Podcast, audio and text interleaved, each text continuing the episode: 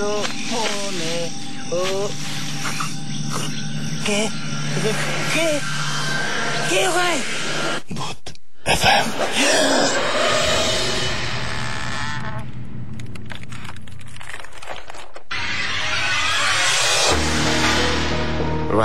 শুনছেন সবসময় রেডিও ফুর্তি, সাথেই আছি রাসেল। আর চলছে ভূত এফ আর ভূত এফ এম এর শুরুতেই আজকে সবাইকেই মানে ভয় না দিয়ে শুভেচ্ছা দিচ্ছি, কারণ একটু আগে আমরা জানি যে আয়ারল্যান্ড যে আয়ারল্যান্ড অনেক বড় বড় কথা বলেছিল। আজকে আমরা সকালবেলায় পত্রিকার পাতায় দেখেছিলাম যে আয়ারল্যান্ড বলেছিল যে আইসিসি তে দুটো ম্যাচ তারা খেলেছে বাংলাদেশের বিপক্ষে দ্রুতই তারা জয় পেয়েছে। সুতরাং আমরা বলেছিলাম যে না, এটা আমাদের বদলা ম্যাচ, এবং আমরা আজকে জিতবই, জেতার কোনো বিকল্প নেই, এবং সেই মানে সেই লক্ষ্যে আমরা পৌঁছতে পেরেছি। আর সেই বিজয় আমরা ছিনিয়ে এনেছি কি? ঠিক বলেছি তো? রাইট ওকে সো আমরা ঠিক আমরা আমাদের মনে হয় যে আমাদের সাথে রাইট মানে এত মাসুম বলল ওটা। এনিওয়েজ আমরা খুবই খুশি এবং আমরা ভাবতে পারছি সেই এখনও মনে করতে পারছি আমাদের চোখে ভাসছে। ঠিক কি দুর্দান্ত শুরু হয়েছিল বাংলাদেশের এবং ঠিক সেইভাবেই বাংলাদেশ এগিয়ে যাচ্ছিল। মনে হচ্ছিল যে মানে বাংলাদেশ আজকে অনেক রান করে ফেলবে, তারপরেই ঘটে ব্যাটিং বিপর্যয়। এবং তখন আমরা একেবারেই মানে কি বলব যে, মন খারাপ করে ফেলি। অনেকে টিভির সামনে থেকে উঠে যায়, অনেকে কি করব বুঝতে পারছিলাম না। টেনশনে খুবই বাজে অবস্থা। মানে এটার কোনো বিকল্প নেই। আসলে এটা আমাদের ভালোবাসারই একটা প্রতিফলন, এবং সেটাই হয়েছিল। আর সেইখান থেকে তখন যখন দেখলাম যে, আবার বাংলাদেশ বোলিংয়ে মানে একদম পুরো তাদের পুরো শক্তি দিয়ে আবার সেই ম্যাচটাকে ঘুরিয়ে দিল। তখন সত্যি আমরা খুব আনন্দিত হয়েছিলাম। একের পর এক উইকেটের পতন। সেই উইকেটের পতনগুলোই যে মানে এক একটা উইকেট যখন পড়ছিল, সমস্ত ষোলো কোটি বাঙালি একসাথে জেগে উঠছিল প্রতিটা পতনের ফলেই। এবং আমরা জয় পেয়েছি ইনশাল্লাহ আমরা সামনের ম্যাচগুলোতেও জয়লাভ করব ইনশাল্লাহ আমরা আশা করছি যে আমরা সেকেন্ড রাউন্ডে উঠবো খুব ভালোভাবেই। আমরা আশা করতেই পারি, কারণ আজকে বাংলাদেশ দুইশো পাঁচ রান নিয়ে যেভাবে ঘুরে দাঁড়িয়েছে, সুতরাং এই বাংলাদেশ যদি আরও ভালো একটু ব্যাটিং সাইডটা যদি আরও স্ট্রং হয় এবং আরেকটু যদি ভালোভাবে ব্যাটিংটা করতে পারে তাহলে দেখতে পার দেখব যে আসলেই বাংলাদেশ যদি ঝলসে ওঠে তার ব্যাটিং এ, তাহলে অবশ্যই জয় আমাদের হবেই। আর বাংলাদেশের জয়ের কোনো বিকল্প নেই, কারণ এটা তাদের নিজেদের মাঠে ক্রিকেট বাংলাদেশে বাংলাদেশে এবার টু থাউজেন্ড ইলেভেনের ক্রিকেটের যাত্রা শুরু হয়েছে এই বাংলাদেশের বঙ্গবন্ধু স্টেডিয়াম থেকে এবং তারপরে মিরপুরে প্রথম ম্যাচ খেলেছি আমরা।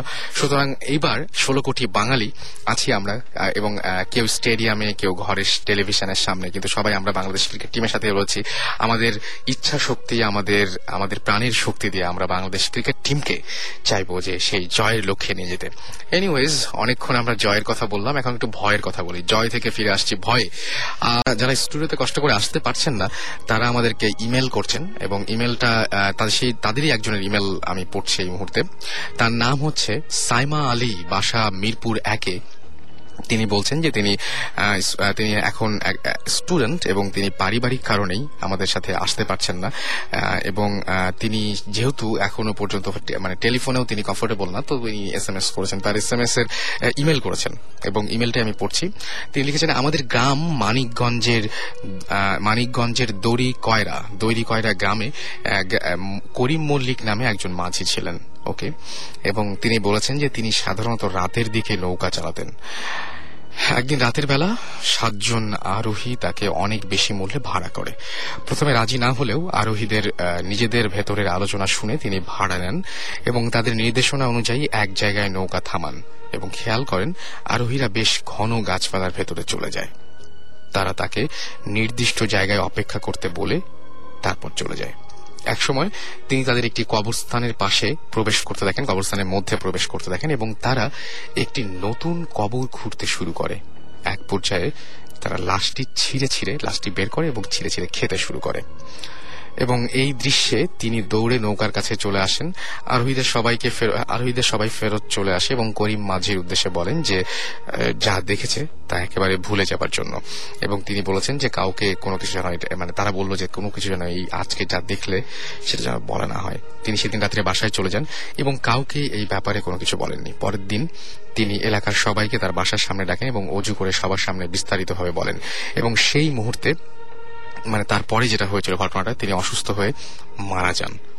তো সেই ঘটনাটা ঘটেছিল এবং আমি এই হয়তো অনেকের কাছে এটা রূপকথার মতো লাগবে বা একদম একটা ভূতের গল্পের মতো লাগবে, কিন্তু আমি নিজে এমন কিছু মানুষকে চিনি। অন্তত এমন দুজন মানুষকে চিনি। সেই দুজন মানুষের মধ্যে মানে যাদের কাছ থেকে আমি এই ধরনের ঘটনা শুনেছি, যে লাশ খাওয়ার ঘটনা। এবং আমরা এর আগেও শোতে ভূত এফএমে এই নিয়ে আলোচনা করেছি, যে এরকম ঘটনা ঘটেছে একটা বাসের মধ্যে, পেছনে লাশটাকে নিয়ে কামড়ে কামড়ে খাওয়ার যে ঘটনা। এই ব্যাপারটা এর আগেও ঘটেছে এবং এই আমাদেরকে যিনি সাইমা আলী, তিনিও এরকম একটা ঘটনার কথা জানিয়েছেন আমাদেরকে। থ্যাংক ইউ আপনার ইমেলের জন্য। আর একইভাবে প্রতিদিনের মতো আমি বলব যে আমাদের যারা এস এম এস করতে চান, তারা শাউট লিখে স্পেস দিয়ে আপনার নাম লিখে স্পেস দিয়ে আপনার মেসেজ লিখে পাঠিয়ে দিন। নাইন এইট ফোর জিরো নম্বরে এস এম এস করেছেন রিয়াজ। খুলনা থেকে গার্ল লিখেছেন তিনি গার্ল তিনিও এস এম এস করেছেন আমাদেরকে। এবং তিনি বলছেন তারা ভূত এফ এম শুনছেন। তামিম ইকবাল বিসিবি ওকে তিনি লিখেছেন যে, রাসেল ভাই, আমি ভূত এফ এম শুনতে ভালোবাসি তাই ফ্রাইডেতে টাইম পাই ভূত এফ এম শুনি। Okay thank you so much Mary লিখেছেন ধানমন্ডি থেকে, ভাইয়া, আমি ভূতের গলিতে গলিতে থেকেও কেন ভূত দেখতে পাই না? কারণ ভূতের গলিতে ভূতের বড় অভাব। ভূত আছে সব আমাদের এই রেডিও ফুর্তিতে। সুতরাং রেডিও ফুর্তি যদি ভূতের গলিতে চলে যায় ডেফিনেটলি ভূতের আনাগোনা সেখানে বেড়ে যাবে। অর্ণব লিখেছেন যে, আমি আমার বড় ভাইকে নিয়ে ভূত এফ এম শুনছি। থ্যাংক ইউ সো মাচ এছাড়াও অপূর্ব এস এম এস করেছেন, এস এম এস করেছেন সাদ- সাদাফ, এস এম এস করেছেন জ্যোতিষী মাইমুন সিং থেকে। এবং তিনি মাইমেন আচ্ছা my name is Ghosh Khan তিনিও এস এম এস করেছেন and he is not terrorist definitely okay, Apon S M S করেছেন, এছাড়া আমাদের এস এম এস করেছেন হাদিস এস এম এস করেছেন আমাদেরকে তাসাওয়ার এস এম এস করেছেন শুভ এস এম এস করেছেন নাইম, গুরু ডেড লিপু আশেখ এস এম এস করেছেন আমাদেরকে এছাড়াও বাপ্পা, ডিজিটাল ভূত সহ আরও অনেকে। সো তাদের এস এম এস একে একে আমরা পড়ব। ইনশাল্লাহ আমাদের সাথে আমাদের আজকে গেস্ট জয়েন করেছেন কিছু এবং সেই গেস্টদের কাছে এখন তাদের ঘটনায় আমরা ফিরে যাব। আমি প্রথম যে আমার সাথে গেস্ট রয়েছে, আমি তাকে বলব যে আপনার পরিচয়টা দিন। আমি তপু মিরপুর থেকে এসেছি। ওকে আপনি তো ইমেল করেছিলেন এবং ইমেলের মাধ্যমে আমাদের সাথে যোগাযোগ করেছেন। রাইট ওকে আপনার ঘটনা শুনব। এর আগে আমি একটা ঘটনা বলি যে মিলা চিটাগং থেকে আমাদের এস এম এস করেছেন। আগে চিটাগং এ ছিলেন কি তার নামই হচ্ছে মিলা চিটাগং। তিনি লিখেছেন লাস্ট টু মান্থস তিনি আমাদের সাথে ছিলেন এবং ভূত এফ এম শুনেছেন কারণ she was in Bangladesh but এখন তার ভ্যাকেশন শেষ, এবং ভ্যাকেশনের পরে তাকে আবারও ফিরে যেতে হবে তার মানে তিনি সেই দেশেরই সিটিজেন এবং সেই দেশে টরেন্টোতে তাকে ফিরে যেতে হবে, অর্থাৎ সেখানে তিনি ফিরে যাবেন। তো তিনি বলেছেন, কীভাবে আমি ভূত এফ এর সাথে মানে ভূত এফ এর সাথে সবসময় থাকতে পারি? আচ্ছা ভূত এফ এর সাথে থাকার সুবিধা হচ্ছে যে ইমেল অ্যাড্রেস তো আছে আমাদের। আপনি ইমেল করতে পারেন। আপনার কোনো এক্সপেরিয়েন্স থাকলে সেটা আপনি সেটা মানে রেকর্ড করে সেই সাউন্ড ফাইলটা সরাসরি আমাদের কাছে পাঠিয়ে দিতে পারেন। এছাড়াও আপনি ইচ্ছা করলেই আমাদের সাথে যোগাযোগ করতে পারেন মানে ইমেল আচ্ছা এস এম এস তো করতে পারবেন না বাট সবসময় আমাদের ওয়েবসাইট আছে সেই ওয়েবসাইটে গিয়েও আপনি আমাদেরকে নক করতে পারেন আমাদের সাথে আপনার এক্সপিরিয়েন্সটা শেয়ার করতে পারেন। সো এখন চলে যাব সরাসরি আপনার সাথে আপনার ঘটনায়। কি ঘটেছিল আপনার জীবনে? অ্যাকচুয়ালি এটা ভূতের ঘটনা কিনা মানে বলব না তবে ঘটনাটা যে একটু আশ্চর্য সেটা বলব। মানে আপনি অবাক হয়েছেন? আমি অবাক মানে অবাক বলব কি আসলে বলা যায় যে ভয়ও পাইছি। আচ্ছা। তো মানে অবাস্তব বলতে যদি কোনো কিছু বলা হয় যে অবিশ্বাস্য। জিনিসটা এইরকম। রাইট মানে ঘটনা ঘটনাটা ছিল তখন আমি কেবল ম্যাট্রিক পাস করছি। তো তারপরে আমার স্বাভাবিক গ্রামে যাওয়া হয়। গ্রামে আমার দাদা দাদি নানা নানি সবাই থাকে। তো আমার ম্যাট্রিক রেজাল্ট দেওয়ার পরে আমি তাদের ওইখানে ঘুরতে যাওয়া হয়। তো গেলাম এমন এক সময়। তো যাওয়ার পরে আমি যখন মানে গ্রামে পৌঁছাইছি আমার গ্রামটা হলো টাঙ্গাইলে। টাঙ্গাইলে একদম লাস্টে লাস্টের দিকে। ওইখানে ঘটনাটা আমার দাদা বাড়ির গ্রামে। আচ্ছা। তো গ্রামটা একদম অজপাড়াবে একটা গ্রাম। হুম হুম। তো ওইখানে মানে আমার লাইফে ওটা বলা যায় যে ফার্স্ট এক্সপিরিয়েন্স এটা। আচ্ছা। তো জিনিসটা এরকম ছিল যে একজন মৃত মানুষের সাথে আমার দেখা হয়েছিল। বলা আচ্ছা। যায় সে আমাকে কোম্পানি দিছিল। ঘটনাটা আমি বলি। বলেন। ঘটনা ছিল এরকম আমি বিকেল বিকেল মানে বিকেলের মধ্যে গ্রামে যে পৌঁছাইলাম। পৌঁছানোর পরে ফ্রেশ ট্রেশ হয়ে বাজারে আসলাম। সবার সাথে আড্ডা টাড্ডা দিব এই চিন্তায়। তো যখন আমি বাজারে আসছি বাজারটা ছিল হলো আমার দাদাবাড়ি থেকে প্রায় আট দশ কিলো রাস্তা। তো ভ্যানেই চলাচল করা হয়। ভ্যানে চলে গেলাম ওইখানে ওইখানে চলে যাওয়ার পরে আমার সমবয়সী যারা আছে বা অন্য যারা ছিল তাদের সাথে অনেকক্ষণ আড্ডা টাড্ডা দেওয়ার পরে রাত্রে প্রায় নয়টা সাড়ে নয়টার মতো বেজে গেছে। আচ্ছা। তো গ্রামের বাড়ি বললাম তো আমার দাদা বাড়ি পুরো অজপাড়াগে একটা। তো ওইখানে মানুষজন দেখা যায় যে মাগরিবের আজান দেওয়ার পরে তারা খাওয়া দাওয়া করে ঘুমোতে গেছে। আবার ঘুম থেকে উঠে এসে নামাজ পড়তেছে এমন অবস্থা। তো আমি একা একা আসতেছি। আসতে মানে পথে মানুষজন বলতে নাই ভ্যান ট্যানও তেমন একটা কিছু নাই। গাড়ি তো প্রশ্নই আসে না। গ্রামের রাস্তায়।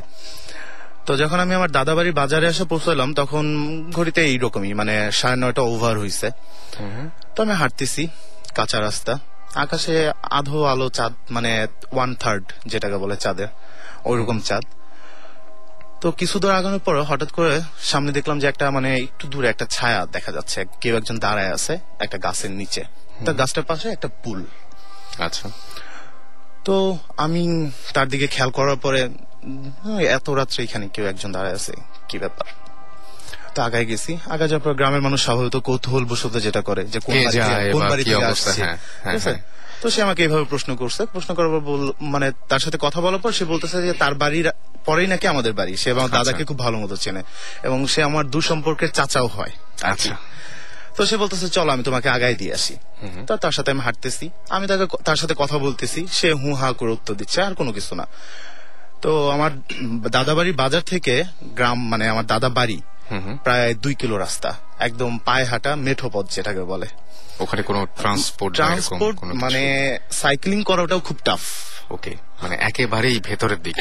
একেবারে ভেতর দিকে। কিন্তু আশেপাশে কিন্তু খুবই মানে উন্নত।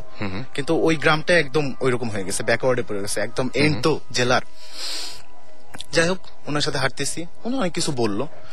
কিছু দূর কিছু দূর যাওয়ার পরে যখন মানে আমি বাড়ির আমাদের বাড়ির সীমানা যেখান থেকে আমাদের বাড়ির সীমানা শুরু আমাদের বাড়িটা অনেক বড় এরিয়া নিয়ে। তো বাড়ির সীমানা শুরু ওই পর্যন্ত যখন আসছি সে আমাকে বলতেছে আচ্ছা তাহলে তুমি এখন যাও আমি এই আমাদের বাড়ি। ওকে তো সে চলে গেল।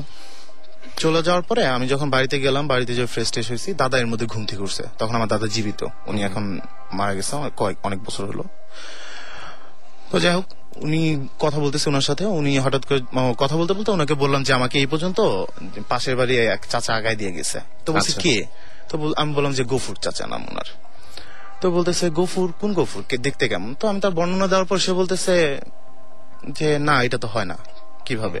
মানে উনি উনার গ্রাম্য ভাষায় বলতেছে আমি ওটা বলতে চাচ্ছি না। না ঠিক আছে। তো যাই হোক তো আমি একটু হইলাম কি ব্যাপার এটা বলতেছে কেন আমার দাদা? তো আমার খাওয়া দাওয়া শেষ হওয়ার পর আমি তারা জোরাজোরি করতেছি বলেন কি হয়েছে অবশ্যই কিছু একটা হয়েছে কোনো খারাপ মানুষ নাকি আমার তো কিছু বলে নাই বা কিছু করে নাই। তো সে বলতেছে না তা না তো ও তো গত দুই মাস আগে মারা গেছে। তো আমি তারপরে একদম যে কীভাবে কীভাবে সম্ভব এটা? হাউ ইট পসিবল সেই রাতে আপনি ঘুমাতে পেরেছিলেন? না সে রাতে আমি ঘুমাতে পারছি এটা ঠিক আছে কিন্তু আমার মানে রাতে ঘুমটা মনে খুব একটা ভালো হয় নাই। আমার পরে স্বপ্নে বা সামনাসামনি কোনো সময় সেই না এরকম কিছু হয় নাই। তো তারপরের দিন দিনের বেলা আমি এটার এটার পিছনে মানে খোঁজ খবর নিছি যে আসলেই কি না আসলেই লোক কিনা। যে বাড়িটা দেখেছি ওই বাড়িটাতে গেছি খোঁজ খবর নিছি। আমার অ্যাকচুয়ালি মানে ভয় বলতে যে জিনিসটা ওইটা আমার মধ্যে নাই। আচ্ছা। তো আপনার হয়তো বা খেয়াল আছে আপনি যেদিন আমাকে কল দিছেন সেদিন আপনাকে আমি বলতেছিলাম যে আমি এখন গ্রামের রাস্তায় আছি ঘুরতেছি আমার গ্রামে। সেটাই। রাতের বেলা প্রায় রাতের এগারোটার মতো বাজে তখন। একা একা ঘুরছিলেন। একা একা এবং এই গ্রামে যে যে গ্রামটার কথা আপনি বলছিলেন বলছিলেন এবং এখনও বলছেন সেই গ্রামটা থেকে এরকম ধরনের ঘটনা কি অনেক ঘটে বা এরকম প্যারানর্মাল ঘটনা যেগুলো আছে? আমি আরেকটা ঘটনা শেয়ার করতে পারি ওটা আমার চোখে না শুধু আমি একা দেখি নাই। প্রায় বিশ পঁচিশ জন মানুষ আমরা একসাথে দেখছি। ওটা ভৌতিক কিনা আমি তার বলতে পারব না কারণ- কেউ ভয় পাইনি আমরা অ্যাকচুয়ালি ওটা দেখে। আচ্ছা। কিন্তু একটা অদ্ভুত প্যারানর্মাল যেটা বললেন আপনি অবাস্তব। ওই রকম একটা কিছু হয়তোবা। ঘটনাটা ছিল এরকম তখন আমি ম্যাট্রিকও পাস করি নাই। ক্লাস নাইনের ভ্যাকেশনে আমি গ্রামে গেছি। আমার গ্রামে যাওয়া হয় বছরে দুই একবার গ্রামে যাওয়া হয়ই। আচ্ছা। তো খাওয়া দাওয়া করে আমরা টিভি দেখতেছি সবাই। ব্যাটারিতে লাইন দিয়ে টিভি দেখতেছি। তো তখন গ্রামে চোদ্দ ইঞ্চি টিভি সাদা কালো। তো হঠাৎ করে দাদা বলতেছে বাইরে থেকে যে সবাই বাইরে আসো দেখে যাও। কিছু একটা। তো আমরা যাচ্ছি দৌড়ায় সবাই বের হয়েছি বাড়ির মধ্যে মানে বাড়িতে সেদিন আত্মীয় স্বজন অনেক আমাদের। সবাই আসছে আমরা ঢাকা থেকে গেছি সবাই আসছে আমাদের সাথে দেখা করার জন্য। তারপরে একটু দূরেই আরেকটা বাড়ি ওইখান থেকেও কিছু মানুষজন বের হয়েছে আমাদের শব্দে চিল্লাচিল্লিতে। তো আমরা দেখলাম তখন ছিল হলো মানে এই সিজনটা না আরও এক মাস পরে তখন ধান একটু বড় বড় হয়ে গেছে। ধান পাকে না এখনও কাঁচা ধান। তো হয়তোবা যদি ধান ক্ষেত দেখা হয়ে থাকে দেখবেন যখন ধান মানে। পাকবে পাকবে হয়ে থাকে তখন কিন্তু ধানগুলো লিস্ট মানুষের হাঁটু পর্যন্ত বা হাঁটুর চেয়ে উপরে থাকে এত উঁচু থাকে। তো দেখলাম একটা গোল বল ডিয়ার ফাইভ সাইজের বলগুলো যেরকম হয় আর কি ওই টাইপের একটা বল ভাসতেছে জাস্ট ভাসতেছে। তো আমি প্রথমে প্রথমে বললাম যে এটা আলে আর আলো অন্য কিছু না। আচ্ছা। তো দেখলাম ওটা নড়তেছে। আচ্ছা। নড়তেছে বলতে কি একবার অনেক দূর পর্যন্ত চলে যাচ্ছে আবার ফেরত আসতেছে। তো আমাদের ধান ক্ষেত যেটা মানে একদম খোলা ধান ক্ষেত তারপর অনেক দূরে একটা গ্রামের মতো। তো অনেক দূরে চলে যাচ্ছে আবার ওটা রিটার্ন আসতে আসতে আস্তে আস্তে মানে অনেক মানুষ জড়ো হয়ে গেল এখানে সবাই দেখতেছে। আমরা প্রায় দশ পনেরো মিনিট এই জিনিসটা দেখছি। আচ্ছা। দেখার পর ওটা আস্তে আস্তে ওই গ্রামের পিছন দিকে মনে হলো যে শেষ হয়ে গেল মানে চলে গেল। চলে গেল আচ্ছা। এটার ব্যাখ্যাটা কি? এটা কি? এটা কি আপনি একা দেখেছেন? না আমরা প্রায় বিশ পঁচিশ জন মানুষ একসাথে একসাথে দেখেছেন। এবং ওইখানে কোনো মানুষের বা কারও থাকার কথা না ওই ধান ক্ষেতের মধ্যে কেউ যদি মশাল নিয়ে এত জোরে দৌড়াতে পারে তাহলে সে অলিম্পিকে ফার্স্ট হয়ে যাবে। সো এই ঘটনাগুলো এরকম গ্রামে আপনাদের মানে অনেক সময় ঘটে। আমি আরেকটা কথা বলতে পারি এভাবে যে আমার যে বড় বড় আব্বা ছিল মানে আমার দাদার আব্বা যে ছিল উনি উনার একটা মানে উনাকে এখনও সবাই কবিরাজ বলে ঠিক আছে? আচ্ছা। তো উনি নাকি আমি তো ওনাকে দেখি নাই তো শুনছি আমার বাবার মুখে দাদার মুখে শুনছি এবং গ্রামের অন্য মানুষের মুখে শুনছি উনি নাকি জাদু টোনা করতো। আচ্ছা আচ্ছা। তো এই জিনিসটা আমি বিলিভ করি না। আচ্ছা জাদু রিয়েলি আমি আমি অনেক কিছু মানে দেখছি বা শুনছি অনেকের কাছে কিন্তু আমি তারপরও আমি বিলিভ করি না। রিয়েলি যেটা। আমি মনে করি এটা আমার হ্যালুসিনেশন কিন্তু উনার মানে উনার কিছু কাহিনী আছে বা উনার কিছু এক্সপিরিয়েন্স আছে যা আমি অন্যদের মুখে শুনছি, যেগুলা অবাস্তব, এক কথায় অবাস্তব ইম্পসিবল এখন এগুলা যদি বলেন যে প্যারানর্মাল তাহলে হ্যাঁ প্যারানর্মাল। যদি বলেন ভৌতিক ভৌতিক। যদি বলেন অবাস্তব মানে যে যেভাবে নিতে পারে হ্যাঁ, মানে যেভাবে নেয়। যে যেভাবে নেয়। আপনার আপনার সাথে কথা মানে আপনার আপনার যে ব্যাপারটা সেটা হচ্ছে যে আপনি আপনার মতন করে চিন্তা করেন যে যেভাবে চিন্তা করে আর কি। সো আমরাও আপনাদেরকে বলব যে এরকম ঘটনা নিশ্চয়ই আপনাদেরও আছে। আপনারা যদি ঘটনা শেয়ার করতে চান তাহলে অবশ্যই আমাদের এস এম এস করুন লিখে ফেলুন S H O U T shout space আপনার নাম স্পেস আপনার মেসেজ পাঠিয়ে দিন নাইন এইট ফোর জিরো নাম্বারে আর যারা আমাদের স্টুডিওতে আসতে চান বা ঘটনা চান যে পড়ে শোনানো হোক, বা আমাদের রেকর্ড পাঠাতে চান, তাদের জন্য আমি অ্যাড্রেস দিয়ে দিচ্ছি Bhoot FM at the rate radio Foorti dot FM which is B H double T F M at the rate R A D I O F O O R T I F M Bhoot FM at the rate radio Foorti dot FM একটা dot লাগবে মাঝখানে। আর এছাড়াও আমাদের S M S করছেন এখন দেখতে পাচ্ছি আনোয়ার, এবং আনোয়ার আমাদের এস এম এস করেছেন গল্প পাগল তিনি আমাদের এস এম এস করেছেন, এবং তিনি বলেছেন যে মাই আচ্ছা তিনি পছন্দ করেন ভূত এফ এম কিন্তু তার বাবা এই সমস্ত ঘটনাগুলো অনেক সময় বিশ্বাস করতে চান না। আসলে বিশ্বাস, অবিশ্বাসের ব্যাপারটা তো ঊর্ধ্বে। আমরা সবাই শুনছি এবং যদি মজা পেয়ে থাকি তাহলেই আমার মনে হয় সেটা সার্থক হবে। শান্টু আমাদের লিখেছেন চট্টগ্রাম থেকে যে পাঁচ ফ্রেন্ড মিলে তারা ভূত এফএম শুনছেন। দীপ লিখেছেন যে, ভাইয়া শোটা দুই দিন করলে ভালো হতো। আপনাদের ইনভলভমেন্ট যদি বাড়ে ডেফিনেটলি আমরা দুই দিন করার চেষ্টা করব। রাকিব আমাদের এস এম এস করেছেন। রাকিব এস এম এস করেছেন কলাবাগান থেকে। এছাড়াও জেনি আমাদের এস এম এস করেছেন। আমাদের এস এম এস করেছেন মুশফিক এস এম এস করেছেন মোজাম্মেল এস এম এস করেছেন এছাড়াও আমাদের এস এম এস করেছেন ইসি ইসি ছাড়াও এস এম এস করেছেন আমাদের কিউট ময়না। এস এম এসটা পড়বেন, পড়ে ফেললাম এস এম এসটি সো আপনারাও আরও বেশি এস এম এস আমাদের ইচ্ছা করলে পাঠাতে পারেন এবং আপনাদের অভিজ্ঞতাগুলো শেয়ার করতে পারেন এবং ছোটখাটো হিন্ট দিতে পারেন কিন্তু বা এই সমস্ত যে সমস্ত ঘটনাগুলো হচ্ছে সেই ঘটনাগুলো সম্পর্কে আপনাদের মতামত দিতে পারেন ইচ্ছে করলে। যেভাবে ইচ্ছে করে আমাদের সাথে ইনভলভ মানে হতে আপনাদের। আচ্ছা আমাদের সাথে আরও একজন গেস্ট রয়েছেন আমরা তার একটু পরিচয়টা জানব। কি নাম আপনার? আসসালামু আলাইকুম আমি সিবাত রহমান বলছি। সিবাত রহমান কোথায় থাকেন আপনি? আমি রামপুরা বনশ্রীতে থাকি। আচ্ছা কোন ঘটনাটা আপনি আমাদের সাথে আজকে বলার জন্য? যে ঘটনাটা বলব সেটা হচ্ছে তিন থেকে চার বছর আগের ঘটনা। আমরা যে এই বনশ্রীতে একটা বাসায় ভাড়া থাকতাম আর কি। তো সেই বাসাটা ছিল হচ্ছে চারতলা। আচ্ছা। তো মানে হঠাৎ কমপ্লেইন আসে মানে নাইট গার্ডদের কাছ থেকে কমপ্লেনটা আসে দারোয়ানদের কাছে। যে তারা নাকি এই ছাদের উপরে ঠিক দুটার পরে আর কি ফার্স্ট একটা নাইট গার্ড এই জিনিসটা কমপ্লেন করে। দুটার পরে তারা এরকম দেখে যে একজন মহিলা ছাদে দাঁড়িয়ে আছে। হুম হুম। আহ, বা সে হাঁটাহাঁটি করছে পুরা ছাদ জুড়ে। আবার মাঝে মাঝে এরকম দেখে যে তিনি ছাদের রেলিং এর উপর বসে পা নাড়াচ্ছে। আচ্ছা। তো এই জিনিসটা প্রথমে একজন নাইটগার্ড দেখে। তো ওই ব্যাপারটা দেখে উনি সাথে সাথে দারোয়ানকে জানান। বাট দারোয়ানকে জানানোর পর দারোয়ান ব্যাপারটা খুব একটা কানে তুলেননি। হুম। তো আহ, উনি তখন রেগে যান যে এটা কি হচ্ছে? মানে আমি দেখতেছি বাট দারোয়ানকে সঙ্গে সঙ্গে ডেকে নিয়ে আসেন আপনিও আসেন আমার সাথে দেখেন। বাট দারোয়ান যখনই আসে তখন দেখে কি যে ওই জিনিসটা নাই ছাদে। তো পরবর্তীতে দু থেকে তিন দিন পরে ওই নাইট গার্ড প্ল্যান করে আসেন যে মানে উনি যখন এই জিনিসটা দেখবেন সঙ্গে সঙ্গে আরও যত নাইট গার্ড আছে পুরো বনশ্রীর মধ্যে সবাইকে একসাথে ডেকে নিয়ে আসবেন সামহাউ তো উনি এই প্ল্যানটা করার জন্য তো উনি সাথে হয়তো কোনো ব্যবস্থা রেখেছিলেন মোবাইল টোবাইল তো উনি এই জিনিসটা দেখেছিলেন রাত্রেবেলা দুটার আচ্ছা। পর। আবার সে একই অবস্থায় দেখেছিলেন যে ওই মহিলাটা রাস্তা ইয়া ছাদে দিয়ে হাঁটছে। উনি তখন সঙ্গে সঙ্গে সব নাইট গার্ডকে ডেকে নিয়ে আসেন এবং তারা সবাই লুগায় ছিল আর কি। মানে যাতে ওই জিনিসটা ওদের দেখতে না পারে। আচ্ছা। পরে আমাদের বাসার ঠিক পিছন দিয়ে ওনারা এসে দারোয়ানকে বিষয়টা জানান। পরে দারোয়ানও বাসার পিছনে দাঁড়িয়ে বিষয়টা দেখেন যে একটা মহিলা আসলেই হাঁটছে। আর মহিলাটার মানে ড্রেস আপটা একটু ডিফারেন্ট মানে ওনার চুল ছিল খোলা প্লাস উনি মানে একটু লম্বা টাইপের এরপর ওনার শাড়িগুলো কেমন জানি মনে হচ্ছে যে একেবারে ছেড়ে ছেড়ে হাঁটছে লাল শাড়ি পরা। তো মানে এক কথায় উইয়ার্ড জিনিসটা দেখলে যে কেউ ভয় পাবে।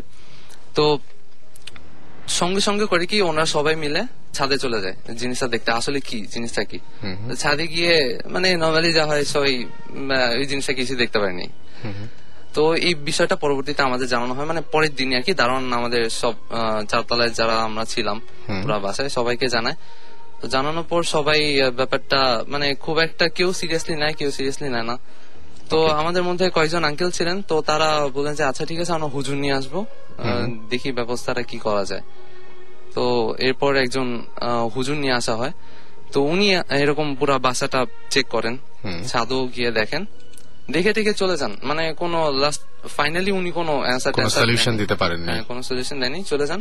পরবর্তীতে ওনার সাথে যোগাযোগ করা হয় যে কি ব্যাপার আপনি তো কিছুই বললেন না। আপনি বললেন যে পরবর্তীতে এসে জানিয়ে যাব কি করছি আমি। তো উনি তখন বললেন যে আসলে আমি এটার বিরুদ্ধে কোনো ব্যবস্থা নিতে পারছি না। আচ্ছা আচ্ছা। তো মানে ওনার এই কথাটা শোনার পর আমাদের বাসার সবাই তখন একটু আতঙ্কিত হয়ে যায় যে আসলেই হয়তো ব্যাপারটা সামথিং আনইউজুয়াল তো এই বিষয়টা হওয়ার পর মানে ছাদে এরপর আবার আরেকটু ভিন্ন টাইপের ঘটনা ঘটতে থাকে। ছাদে চারতলায় যারা কি ছিল। বিল্ডিংটা ছিল চারতলা দ্যাটস ওই চারতলায় শব্দটা বেশি আসতো। ওরা এরকম শুনতে পায় যে ছাদে কেউ দৌড়াদৌড়ি করছে রাত্রেবেলা।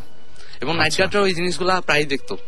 বাট ওইটা দারোয়ানদের জানানোর পরে দারোয়ান বলতে কি আপনাদের এটা বিষয় নিয়ে মাথা খাওয়ানোর দরকার এটা আমাদের ব্যাপার। তো এরকম মানে ছাদে দৌড়ানো শব্দ আসতো প্লাস হচ্ছে ছাদে আমাদের টিন ছিল। ওই টিনের উপর মানে লাফালাফি করলে যেরকম শব্দ হয়? সেরকম টাইপের শব্দ আসতো। এরপর আবার পিলারের আমাদের ছাদের যে পিলারগুলা ছিল ওইটার উপর রড ছিল এক্সট্রা গুলো। তো ওই রডগুলা একসাথে যদি কেউ টেনে জোরে টেনে ছেড়ে দেয়। যেরকম শব্দ হবে অনেক জোরে শব্দ হবে। এই শব্দ নাকি অনেকেই পেয়েছে। চারতলায়। যদি আমরা পাইনি আমরা ছিলাম দোতলায়। তো এই বিষয়টা নিয়ে তখন খুব বেশি হুলস্থুল লেগে যায়। চারতলা যেসব আঙ্কেল আন্টিরা ছিলেন সবাই মিলে হচ্ছে এটা? হ্যাঁ সবাই মিলে একটা মিটিং ডাকলেন আমাদের বাসায় সবাই যারা ছিল। তো ওই মিটিং এ লাস্টলি ডিসিশন না হয় যে আমরা ভালো একজন হুজুরকে আনব। যেহেতু এটা মানে প্যারানর্মাল একটা ব্যাপার। কোনো সাইন্টিস্ট সাইন্টিস্ট এগুলো কোনো সলিউশন দিতে পারবে না। সো একজন ভালো হুজুরকে আনব। তো এখন ভালো হুজুর খোঁজার জন্য এক একজন মানে বললেন যে ওকে ঠিক আছে আমি দেখতেছি। তো ঘটনা ঘটলো হচ্ছে আমাদের চারতলায় এক ফ্যামিলি থাকতো। তো ওই ফ্যামিলিতে মেম্বার ছিল দুইজন ভাই ছিল আর কি। আমরা বড় ভাই আচ্ছা। বলতাম। তো ছোট যে ভাইটা মানে দুই ভাই অ্যাকচুয়ালি এসব বিষয়ে খুব একটা পাত্তা দিত না। আম, ওনারা ইয়াং স্টুডেন্ট ছিলেন। তো ওনারা এই বিষয়টা শোনার পর বলেন যে মানে এরকম ইয়া করেছিলেন যে না এটা আমরা বিশ্বাস করি না। তো এট লাস্ট হয় কি যে একদিন মানে ওনার রাত জেগেছিলেন আর কি দুই ভাই এক রুমেই থাকতেন রাত জেগেছিলেন তো এরকম একটা মানে ওনার শব্দ পাচ্ছিলেন যে ছাদের মধ্যে কেউ দৌড়াচ্ছে। তো ছোট ভাইটা বললেন যে আমি শিওর এটা হয়তো আমাদের বাসার কোনো ছেলে বা পাশের বাসার হয়তো কোনো ছেলে এরকম ফাইজলামি করতেছে বা আমাদের বাসার কেউ একজন হয়তো এরকম ফাইজলামি করতেছে আজকে ওর খবর আছে। আমি কিছু একটা করে বসবই। তো এই জিনিসটা যখন আস্তে আস্তে প্রকট হতে থাকে মানে আর কেউ শুনিনি ওদের বাসার সবাই ঘুমিয়েছিলেন তখন। মানে শব্দটা যখন আরও জোরে আসতে থাকে তখন উনি মানে ওনার বড় ভাইয়ের কাছ থেকে পারমিশন না নিয়ে উনি একা একা চলে যান ছাদে। উনি কিছু একটা আজকে করবেনি and, উনি শিওর যে এটা হয়তো কোনো মানুষই করছে। আচ্ছা। তো ওনার বড় ভাই ওনাকে তখন খোঁজাখুঁজি শুরু করেন। ওনার বড় ভাই তখন ছিলেন না মানে যখন উনি গেছেন সাথে তখন উনি দেখেন নাই আর কি উনি কই গেছেন। খোঁজাখুঁজি শুরু করেন উনি কই? পরে উনি চিন্তা করলেন যে যেহেতু আমাকে বসে ছাদের এই ব্যাপারটা হয়তো ছাদে থাকতে পারে। পরে ছাদে গিয়ে দেখেন মানে খুবই উইয়ার্ড একটা ব্যাপার যে উনি মানে আমরা ছাদে ইয়া ছিল রিং ছিল আর কি ঝোলার। তো আমরা মানে হ্যাঁ, করলে মানুষজন বলে যে লম্বা হয় ওই হ্যাঁ ওইটাই। তো আমরা এরকম আহ, ঝোলার জন্য রিং ছিল আর কি ছাদে। তো উনি দেখেন যে মানে ছাদের দুই রিং এর মধ্যে ওই লোকটা দুই পা ঢুকানো অবস্থায় উল্টা অবস্থায় পা দুইটা দড়ি দিয়ে টাইট করে বাঁধা উল্টা অবস্থায় ওনাকে উনি অজ্ঞান হয়ে আছেন আচ্ছা। উনি এটা দেখে রাত্রেবেলা চিৎকার দেন ওনার চিৎকার শুনে ওনার বাসা থেকে সবাই চলে আসেন ইভেন আমাদের ফ্যামিলি থেকেও মানে সবাই হুলস্থুল অবস্থা পরে ওনাকে নিয়ে ছোট ভাইকে আর কি বাসায় নিয়ে আনা হয়। বাসায় আনার পর ওনাকে ট্রিটমেন্ট দেওয়া হয় বাট মানে দেখা যাচ্ছে যে মানে উনি পুরোপুরি অজ্ঞান ওই দিন ওনার জ্ঞান ফিরেনি পরের দিন। ওনাকে কে- জানি এসে আমার ঠিক মনে হয় ডক্টরই মেবি উনি এসে আর কি মানে ট্রিটমেন্ট দিয়েছেন। লাস্ট উনি দুই থেকে তিন দিন পর যখন সুস্থ হয়েছেন তখন আমাদের বললেন যে মানে উনি যা দেখেছেন ছাদে যাওয়ার পর উনি দেখেন যে মানে একটা মহিলা দাঁড়িয়ে আছে। মানে ওই মহিলাটার মানে আমরা ওই দারোয়ানে যেরকম বর্ণনা দিয়েছে দিয়েছিল, সেইরকম টাইপেরই একজন মহিলা সেরকম দাঁড়িয়ে অবস্থা। কিন্তু ওই মহিলাটা উল্টা দিকে দাঁড়িয়েছিলেন দ্যাটস উনি ফার্স্টে ওনার চেহারাটা দেখতে পারেননি তো উনি যখন হকি স্টিক ওনার হাতে ছিল তো উনি রাগী মাথায় বলতেছেন যে আপনি এখানে কে কি করতেছেন এখানে আপনার নাম কি সেই হ্যান ত্যান। তো মহিলা কোনো অ্যান্সার দিচ্ছিল না পরে ওই মানে ছেলেটা মানে বলল যে আপনি যদি কথা না বলেন আমি কিন্তু এখন আপনার গায়ে হাত দিতে বাধ্য হব। তো ওই মহিলাটা তখন সঙ্গে সঙ্গে বলল নাকি যে তুই এখান থেকে যা এই কথাটা। এই কথাটা উনি শোনার পর মানে ওনার ভয়েসটা আবার নাকি ছেলেদের মতো এরকম ছিল। তো উনি শোনার পর ভয় পেয়ে গেছেন। তখন মানে নরম কণ্ঠে বলেন যে আপনি কে? তো উনি বলেন তুই এখান থেকে যা তোর ভালোর জন্য বলতেছি। তো উনি মানে বলতেছে আচ্ছা আমি চলে যাব বাট আপনি এরকম করতেছেন কারণ আপনি কে বা কোথার থেকে এসেছেন? তখন ওই মহিলা আর কি মানে ওনার দিকে মুখ ফিরায়। আর মুখ ফেরায় উনি যেটা আমাদের বললেন এই ছোট ভাই উনি বললেন যে ওই মহিলাটার চেহারা মানে কুষ্ঠরোগীর যেমন অবস্থা থাকে অনেক গুটি গুটি অবস্থা থাকে মুখে। কাটা কাটা হ্যাঁ, এরকম কাটা মানে- কাটা। হ্যাঁ। পুরা সেরকম অবস্থা এন্ড চোখটা পুরোপুরি লাল। এরকম উনি এই জিনিসটা দেখেছেন এন্ড ওইটা দেখার পর উনি এখানে পুরোপুরি অজ্ঞান। এন্ড পরে মানে আমি জানি না যে আপনি জানেন কিনা যে পজেস যারা হয় তাদের এরকম মানে চেহারাটা এরকম হয়ে যায় মানে একটু সাদা হ্যাঁ, হ্যাঁ, টাইপের হ্যাঁ, একটু মানে জায়গায় জায়গায় এরকম আঁচড়ের দাগ কাটা কাটা মানে এরকম ধরনের। আমি শিওর না আমি জানতাম না। তো যাই হোক তো উনি আমাদের এটা বলেন এখন উনি ওটা দেখার পরে ওইখানে পুরোপুরি সেন্সলেস হয়ে যান। এরপর ওনার কি হয়েছে বা উনি কীভাবে এখানে ঝুলানো অবস্থায় ছিলেন ওটা উনি জানেন না। এই ছিল শুধুমাত্র তার এইটুকু মনে আছে যে শেষ মুহূর্তে মহিলার সাথে তার এই কনভারসেশনটা হয়েছিল।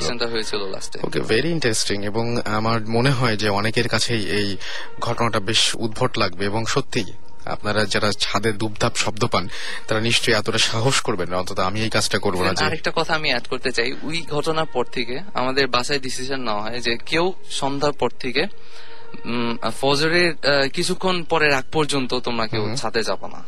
দরকার নেই ছাদে যাওয়ার। তার মানে আপনারা এখনও সেই ভয়টা নিয়েই রেগুলার আপনাদের দিনগুলো পালন করছেন মানে যে অন্য বাসায় থাকি আমরা কি অদ্ভুত না, মানে- ছাদে যেতে পারি না। সেটাই মানে মনে হয় না যে ওই বাড়িতে যারা আছেন তারা বুঝতে পারছেন যে হ্যাঁ। ছাদে কেউ একজন হাঁটছেন এবং ছাদে যাওয়া আমাদের নিষেধ। মানে এটা আমার বাড়ি হলেও রাতের বেলায় ছাদে যেতে পারব না। এগারোটার পর থেকে আমার ছাদে যাওয়া হারাম। সো আমি মনে হয় না যে আমি নিজেও এতটা সাহসী হতাম যে এরকম ছাদের উপরে এরকম কেউ একজন হাঁটছেন হ্যাঁ, হ্যাঁ। যে পজেস্ট একটা মহিলার মতো মুখ যার এবং তিনি ছাদে আছেন জেনেও আমি এতখানি সাহসিকতা দেখাবো না যে আমি উঠে গিয়ে তার সঙ্গে দেখা করে বলব যে আচ্ছা, হ্যালো কেমন আছেন? ভালো আছেন কিনা? ভালো হুজুরের যে কথাটা বলা হয়েছিল মানে বড় একজন হুজুর আনা হবে। তো ওই লাস্টে ওই হুজুর আনা হয়েছিল এন্ড ওই হুজুর বলেছিল যে এই জিনিসটা মানে আপনাদের কোনো ক্ষতি করছে না।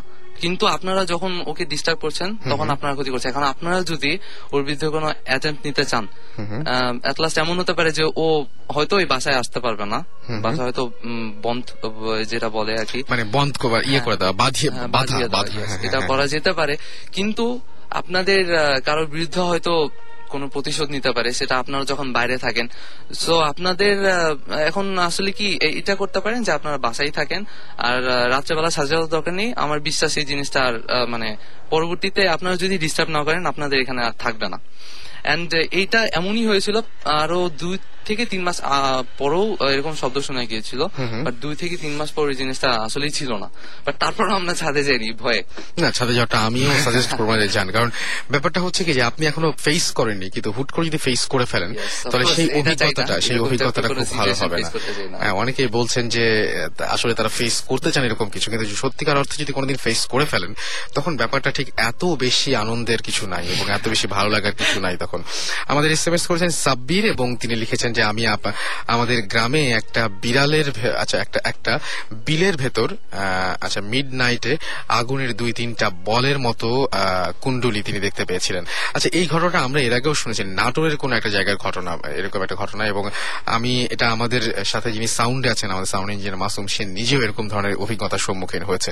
সো ব্যাপারটা হচ্ছে যে, আমি এটা বললাম যে, আগুনের গোলার এই ব্যাপারটা এবং আমি আমার এক সিনিয়র ভাইকে জানি জানি জানি, তিনি নাকি এরকম দেখেছিলেন যে, তিনি অদ্ভুত একটা ব্যাপার দেখেছিলেন যে রাতের বেলায় তিনি ঘর থেকে বেরিয়েছেন এবং বের হয়ে তিনি তার দাদার সঙ্গে দাঁড়িয়েছিলেন নাকি বারান্দায়। এবং তিনি আজকে নাই এখানে, এই জন্য আমি বলছি তার ঘটনাটা। এবং তিনি তার বাসা থেকে, উঠোন থেকে দেখলেন যে, জমির মধ্যে দিয়ে একটা লোক হুইল চেয়ারে বসে। তার বাড়ির সামনে জমি জমিতে বসে একটা, জমিতে একটা লোক হুইল চেয়ারে বসে জমির মাঝখান দিয়ে যাচ্ছে। এবং হুইল চেয়ার এবং লোকটি দুটোই নাকি আগুনের ছিল। এইরকম একটা ভয়াবহ দৃশ্য তিনি দেখেছিলেন। এবং বুঝতেই পারছেন যে অত রাত্রে যদি এরকম কিছু দেখি আমরা মানে আমার মনে হয় না যে আমি আমি কতক্ষণ আসলে সেন্স ধরে রাখতে পারব। রাহাত আমাদের লিখেছেন, নারিন্দা থেকে যে ভাইয়া, আমার ঘুম হারাম হয়ে যাচ্ছে সো থ্যাঙ্কস ওকে, তো আমরা ঘুম হারাম করতে পারি এবং আপনারা এই জন্য থ্যাঙ্কস দিচ্ছেন। মানে ইউ আর মোস্ট ওয়েলকাম এবং আমি আপনাকে কি বলব? যে আমি খুবই আনন্দিত যে ঘুম হারাম হলেও আমার মনে হয় যে যারা স্টুডেন্ট রয়েছেন তাদের জন্য এটা খুবই জরুরি। অনেকে বলেন যে, ভাইয়া, পড়তে বসলেই ঘুম আসে কি হবে তো যারা এরকম মানে ভূত এফএম শুনে নাকি ঘুম হারাম হয়ে যায়, ভূত এফএম শুনে আবার পড়াশোনা স্টার্ট করে দিতে পারেন। সারা রাত নিশ্চিন্ত একদম, আর কোনো ধরনের কোনো সমস্যা হবে না। আমাদের এস এম এস করেছেন তৌহিদ এস এম এস করেছেন ঘোস্ট কিলার, আপনাকে আমাদের দরকার। তানি লিখেছেন, আমাদেরকে দিদার এস এম এস করেছেন ধলিপাড় থেকে। আমাদেরকে এস এম এস করেছেন আহ, আচ্ছা আমাদেরকে এস এম এস করেছেন এছাড়াও রয়্যাল। এস এম এস করেছেন DJ Arafat Raju Rasel okay Apu S M S করেছেন অনিক তমাল তৌহিদ সহ আরও অনেকে। সো আপনারা যারা এস এম এস করতে চান তাদেরকে বলব যে শাউট লিখে S H O U T shout লিখবেন। তারপরে স্পেস দিয়ে আপনার নামটা সুন্দর করে লিখবেন। তারপরে আপনার এস এম এসটা লিখবেন। ছোট্ট ঘটনা যেমন আমি যে একটু আগে পড়লাম যে তারা গ্রামে কি দেখেছেন। এই ঘটনা কিন্তু এস এম এস এর মধ্যে বলা যায় এভাবে। আমি, উদাহরণ হিসেবে সাব্বিরের এস এম এসটি আমি আবারও পড়ছি যে, আমি আমাদের গ্রামে একটা বিলের ভেতর মিড নাইটে আগুনের দুই তিনটা বলের মতো কুণ্ডুলি পাকিয়ে দেখেছেন যে তিনি রানিং মানে দৌড়াচ্ছে আর কি। এরকম সংক্ষেপে যদি আমাদের বলেন, তাহলে সেই ঘটনাটা আমরা একটু একটু, আমরা বুঝতে পারব যে কোন ধরনের ঘটনা আমি শেয়ার করতে যাচ্ছেন, কারণ এস এম এস এর লেখা যায় খুব অল্প কথা। আর যারা ইমেল করতে চান, তাদেরকে আরও একবার ইমেল অ্যাড্রেস দিয়ে দিব। সেটি হচ্ছে ইমেল কিন্তু অবশ্যই আপনার শুধুমাত্র ইমেলটা করবেন তখনই যখন আপনি আপনার ঘটনাটা মানে বড় আকারে শেয়ার করতে চান। এছাড়া অন্য কারণেও করতে পারেন, কিন্তু এটা হচ্ছে আপনার মেইন রিজন যে ইমেলটা দেয়া। সেটা হচ্ছে যে Bhoot FM at the rate radio Foorti dot FM এখানে আপনি ইচ্ছা করলে ইমেল করতে পারেন আমরা ছোট্ট একটা বিরতিতে যাব এবং ছোট্ট বিরতির পরে ফিরে আসব আপ-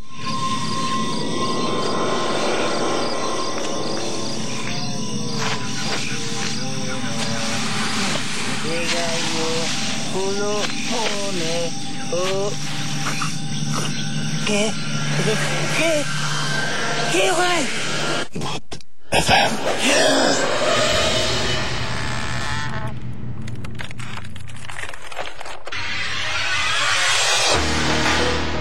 রাইট বোকার মতো প্রশ্ন করে লাভ নেই, কারণ বারোটা বিয়াল্লিশ বাজে ঘড়িতে, আর এখন তো ভূত এফএম ছাড়া কিছু থাকবে না।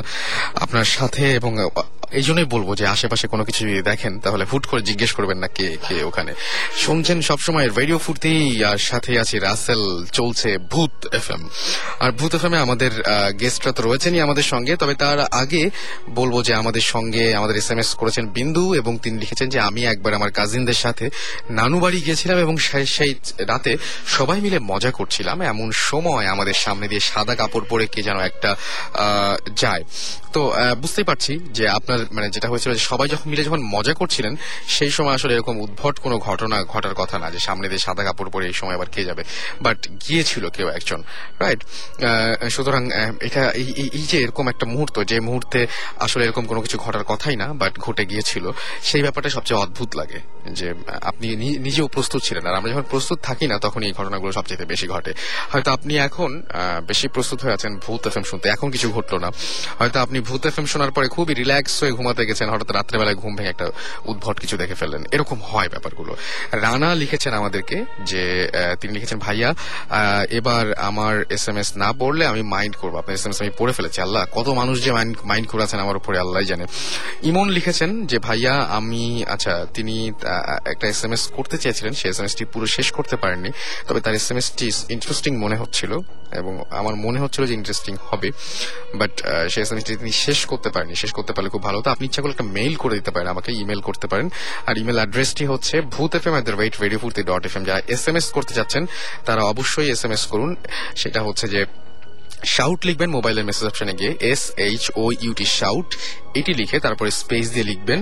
আপনার নাম তারপর একটা স্পেস দিয়ে লিখবেন আপনার এস এম এস টি এবং পাঠিয়ে দিবেন নাইন এইট ফোর জিরো নাম্বারে। আমাদের এস এম এস করেছেন নাজমুল এবং Ripon. Imran, Nafi, Shakila S M S করেছেন আমাদেরকে Al- Ahin S M S করেছেন, মামুন, সোহান সিক্স ঘোস্ট আমাদের এস এম এস করেছেন, Tanmoy, Sumi, Pradip S M S করেছেন আমাদেরকে Powel, Sania Tasawar S M S করেছেন মিজান সহ আরও অনেকে এবং আপনাদের এস এম এস এর অপেক্ষায় থাকলাম।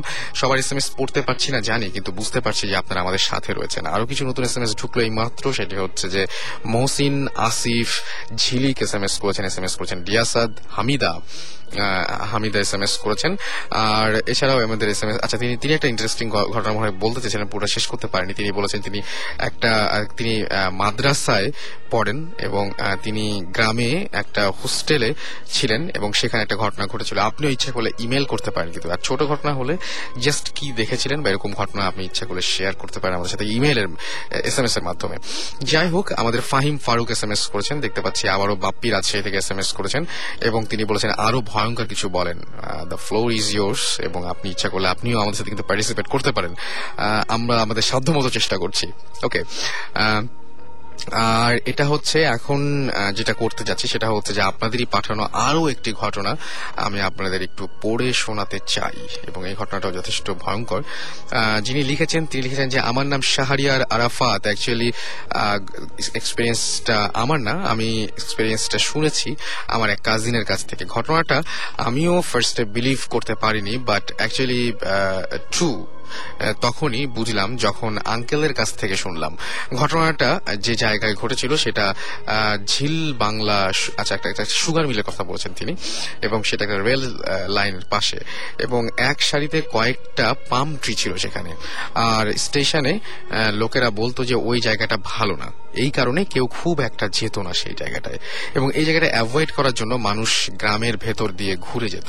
আর রাত হলে তো কথাই নাই। কেউ আর ওই পথ মারত না এবং একটা দিন যেটা হলো সেটা হচ্ছে একজন মানুষ, সে বাড়ি ফিরছিল, কাজ শেষ করে এবং সেই মানুষটির নাম ছিল হচ্ছে রতন মিয়া এবং এটা তার নিক নেম ছিল।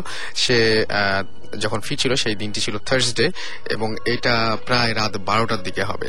তাড়াতাড়ি হবে ভেবে সে সেই পথটা দিয়েই বাসায় ফেরার সিদ্ধান্ত নিল এবং তার একটু ভয়ও লাগছিল বাট সে বাসায় ফিরে গেল। কোনো ধরনের কোনো দুর্ঘটনা ছাড়াই। পরদিন ভোরবেলা পিয়ন তাকে একটা পার্সেল দিয়ে যায়। সেদিন কিন্তু রাত্রেবেলা তার কিছুই হয় নাই। সে ওই রাস্তা দিয়ে এসছে এবং সে নিরাপদেই বাসায় পৌঁছেছিল এবং পরের দিন তার কাছে একটা পার্সেল আসে। এবং রতনের বিয়ে ঠিক হয়েছিল, সেই রতন মিয়ার, এবং তার কোনো একটা লেটার অথবা পার্সেল এরকম কিছুটা আসার কথা ছিল। সো রতন স্বাভাবিকভাবে যেটা হয়, সেটা হচ্ছে খুব খুশি হলেন যে তার পার্সেলটি চলে এসছে বাট সে যখন পার্সেলের বাক্সটি খুললো, তখন সে অড এবং খুবই খুবই খুবই অড কিছু পেয়েছিল এবং সে দেখল যে he saw that the box was is full of blood বুঝতেই পারছেন। এবং এই ব্লাডের মধ্যে একটা জিনিস ছিল, সেটা হচ্ছে সেটা নোটিস করার মতো। সেটি হচ্ছে যে, তিনি দেখলেন যে, দুইটা পাখা মানে he saw two wings of a bird in the blood এবং ইটস লাইক পাখির পুরা শরীরটা পাখা থেকে আলাদা করলে পাখনাগুলো যেমন দেখাবে, ঠিক সেই রকম কিন্তু পাখনাগুলো রক্ত, রক্তাক্ত না, বরং রক্তাক্ত না থাকে, সেটা একদম শুভ্র সাদা ছিল। স্ট্যান্টলি রতন সেন্সলেস হয়ে গেল, স্বাভাবিক। এই ঘটনার পরে কেউ আর জেগে থাকতে পারেন না, সংজ্ঞা হারাবেন সেটাই স্বাভাবিক, এবং তারপর থেকে তার খুব জ্বর আসে। মেডিসিন বা ড্রাগ কোনো কিছুতে তার কাজ হলো না। বড় হুজুর দেখানো হলো, কিন্তু তিনি কোনো সলিউশন দিতে পারলেন না। খালি বললেন যে, দুষ্টু জিনের আসর পড়েছে। রতন রতনের জন্য যে পার্সেলটা আসার কথা ছিল, দুই দিন পর আসলো। এভরিথিং ওয়াজ ফাইন বাট রতনের যেটা হয়েছিল, সেটা হচ্ছে যে রতনের শরীর দিন দিন খারাপ হতে থাকলোই। এবং সে he told the whole matter to his family members এবং কেউ তাকে হেল্প করতে পারেনি সেই মুহূর্তে, এবং সে কাউকে সেই ব্লাডের বাক্সটা দেখাতে পারে নাই। মানে দেখায় নাই আর কি। দুঃখজনক হলো সত্যি যে এই ঘটনা সেদিন রতন ঠিকভাবেই বাড়ি পৌঁছেছিল।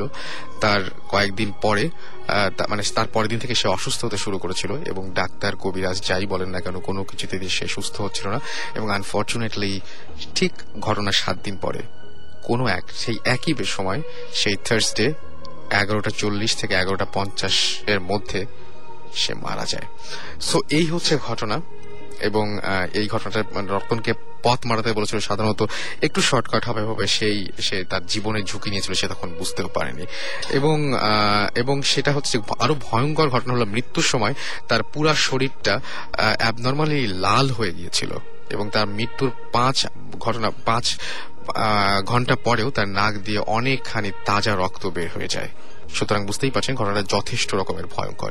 এনিওয়েজ এরকম ঘটনা নিশ্চয়ই আপনাদেরও আছে এবং সেই ঘটনা যদি থাকে তাহলে আমাদের এস এম এস করতে পারেন। আর এস এম এস করার নিয়মটি হচ্ছে শাউট লিখে স্পেস দিয়ে আপনার নাম লিখে স্পেস দিয়ে আপনার মেসেজ লিখে, পাঠিয়ে দিন নাইন এইট ফোর জিরো নাম্বারে অথবা ইচ্ছা করলে আপনি আমাদের সাথে ইমেইলে শেয়ার করতে পারেন আপনার ঘটনা। সেজন্য যেটা আপনাকে করতে হবে সেটা হচ্ছে Bhoot F M at the rate radio Foorti dot F M A email করে দিতে হবে। আমি দেখতে পাচ্ছি যে আমাদের এখন বেশ কিছু এস এম এস এসছে। আমাদের এস এম এস করেছেন রাকশাফি এস এম এস করেছেন আমাদেরকে নাইফ ঘোস্ট এবং আমাদের এস এম এস করেছেন Mizan, Babna, Tomu, Sajal, Shahrukh, Banani S M S করেছেন এবং আমাদের এস এম এস করেছেন প্রশান্ত এস এম এস করেছেন আমাদেরকে প্রণব কিং ধানমন্ডি থেকে এস এম এস করেছেন, cricket Bhoot S M S করেছেন। আমি আপনাদের এস এম এসগুলো পড়ব।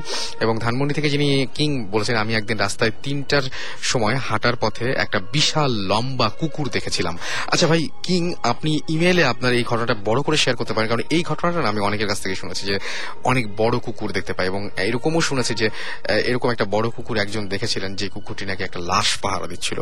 মানে প্রচণ্ড বৃষ্টির জন্য সেই লাশটাকে দাফন করা যাচ্ছিল না এবং সেই কুকুরটি বসে বসে সেই লাশটা পাহারা দিচ্ছিল এবং যতক্ষণ পর্যন্ত দাফন কাজ শেষ না হয়, ততক্ষণ পর্যন্ত লাশটি কিন্তু নড়েনি মানে সেই কুকুরটি নড়েনি সেই জায়গা থেকে।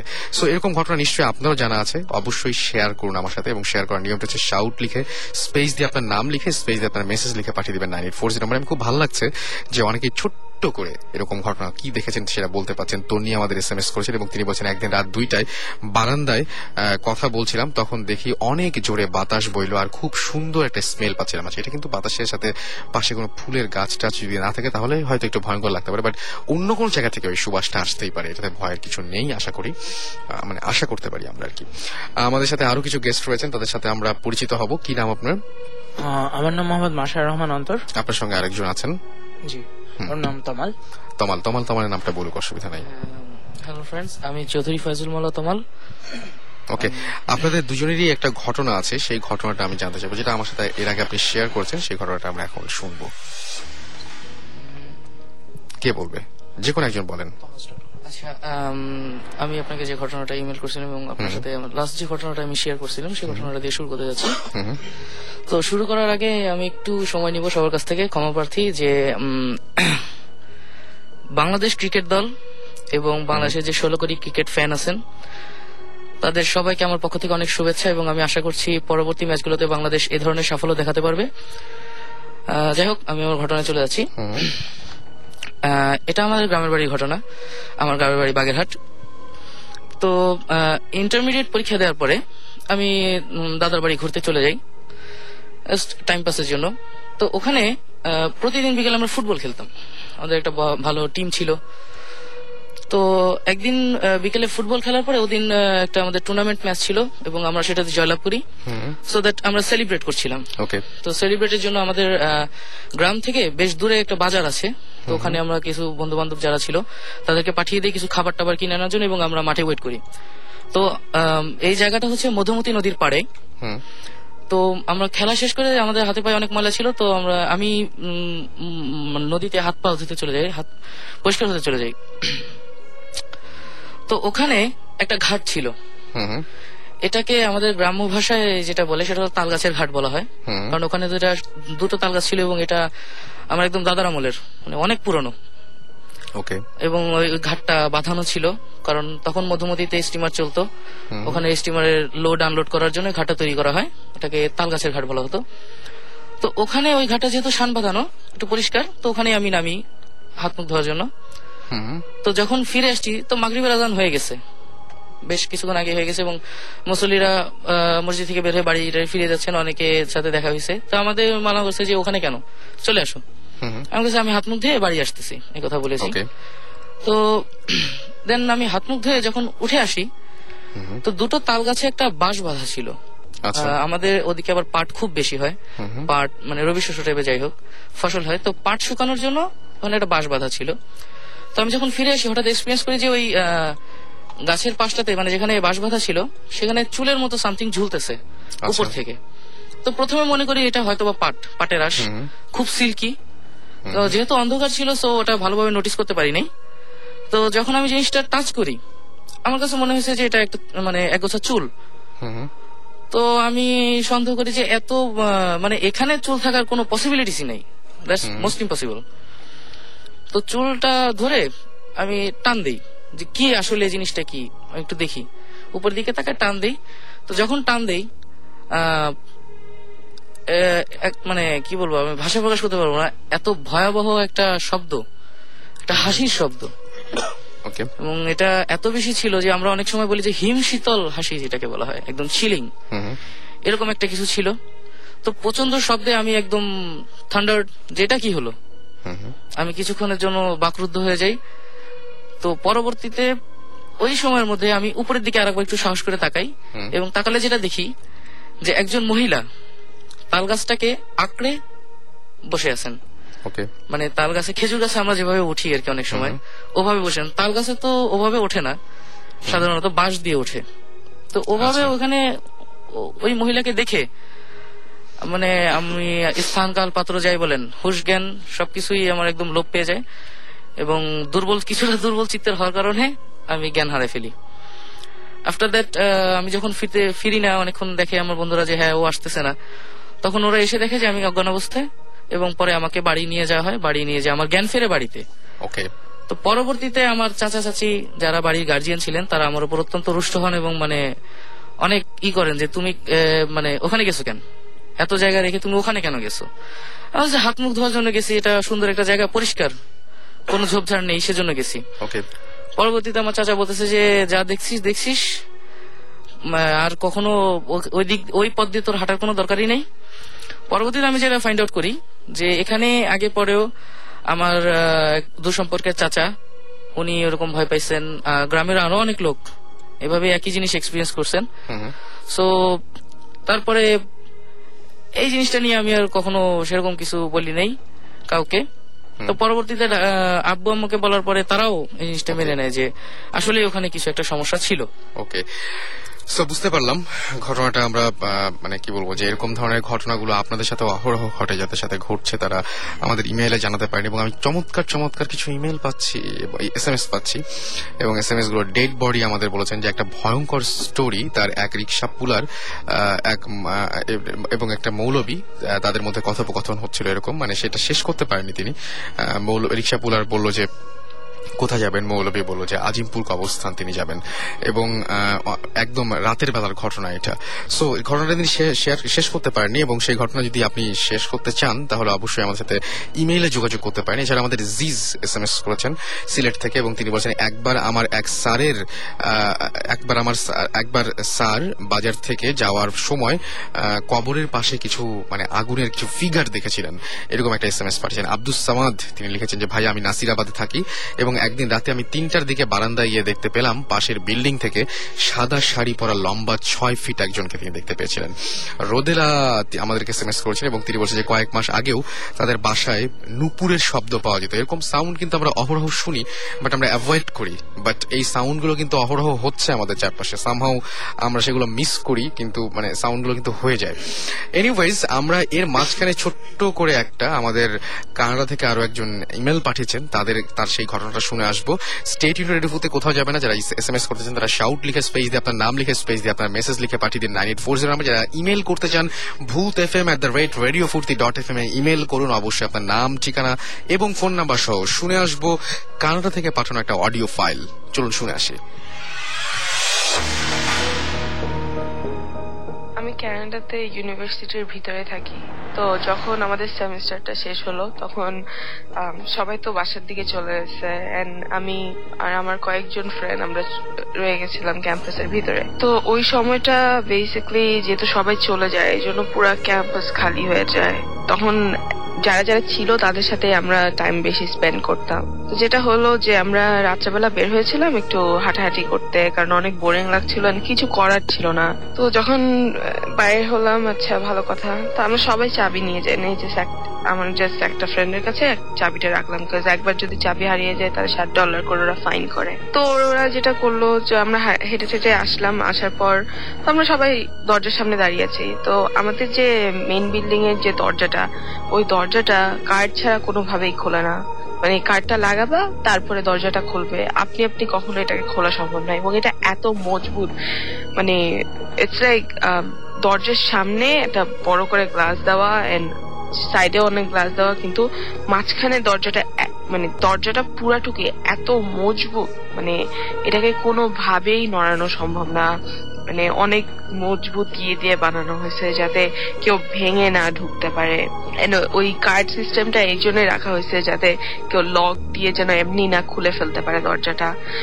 যারা এখানে থাকে, তারাই যেন শুধু এই দরজাটা খুলতে পারে।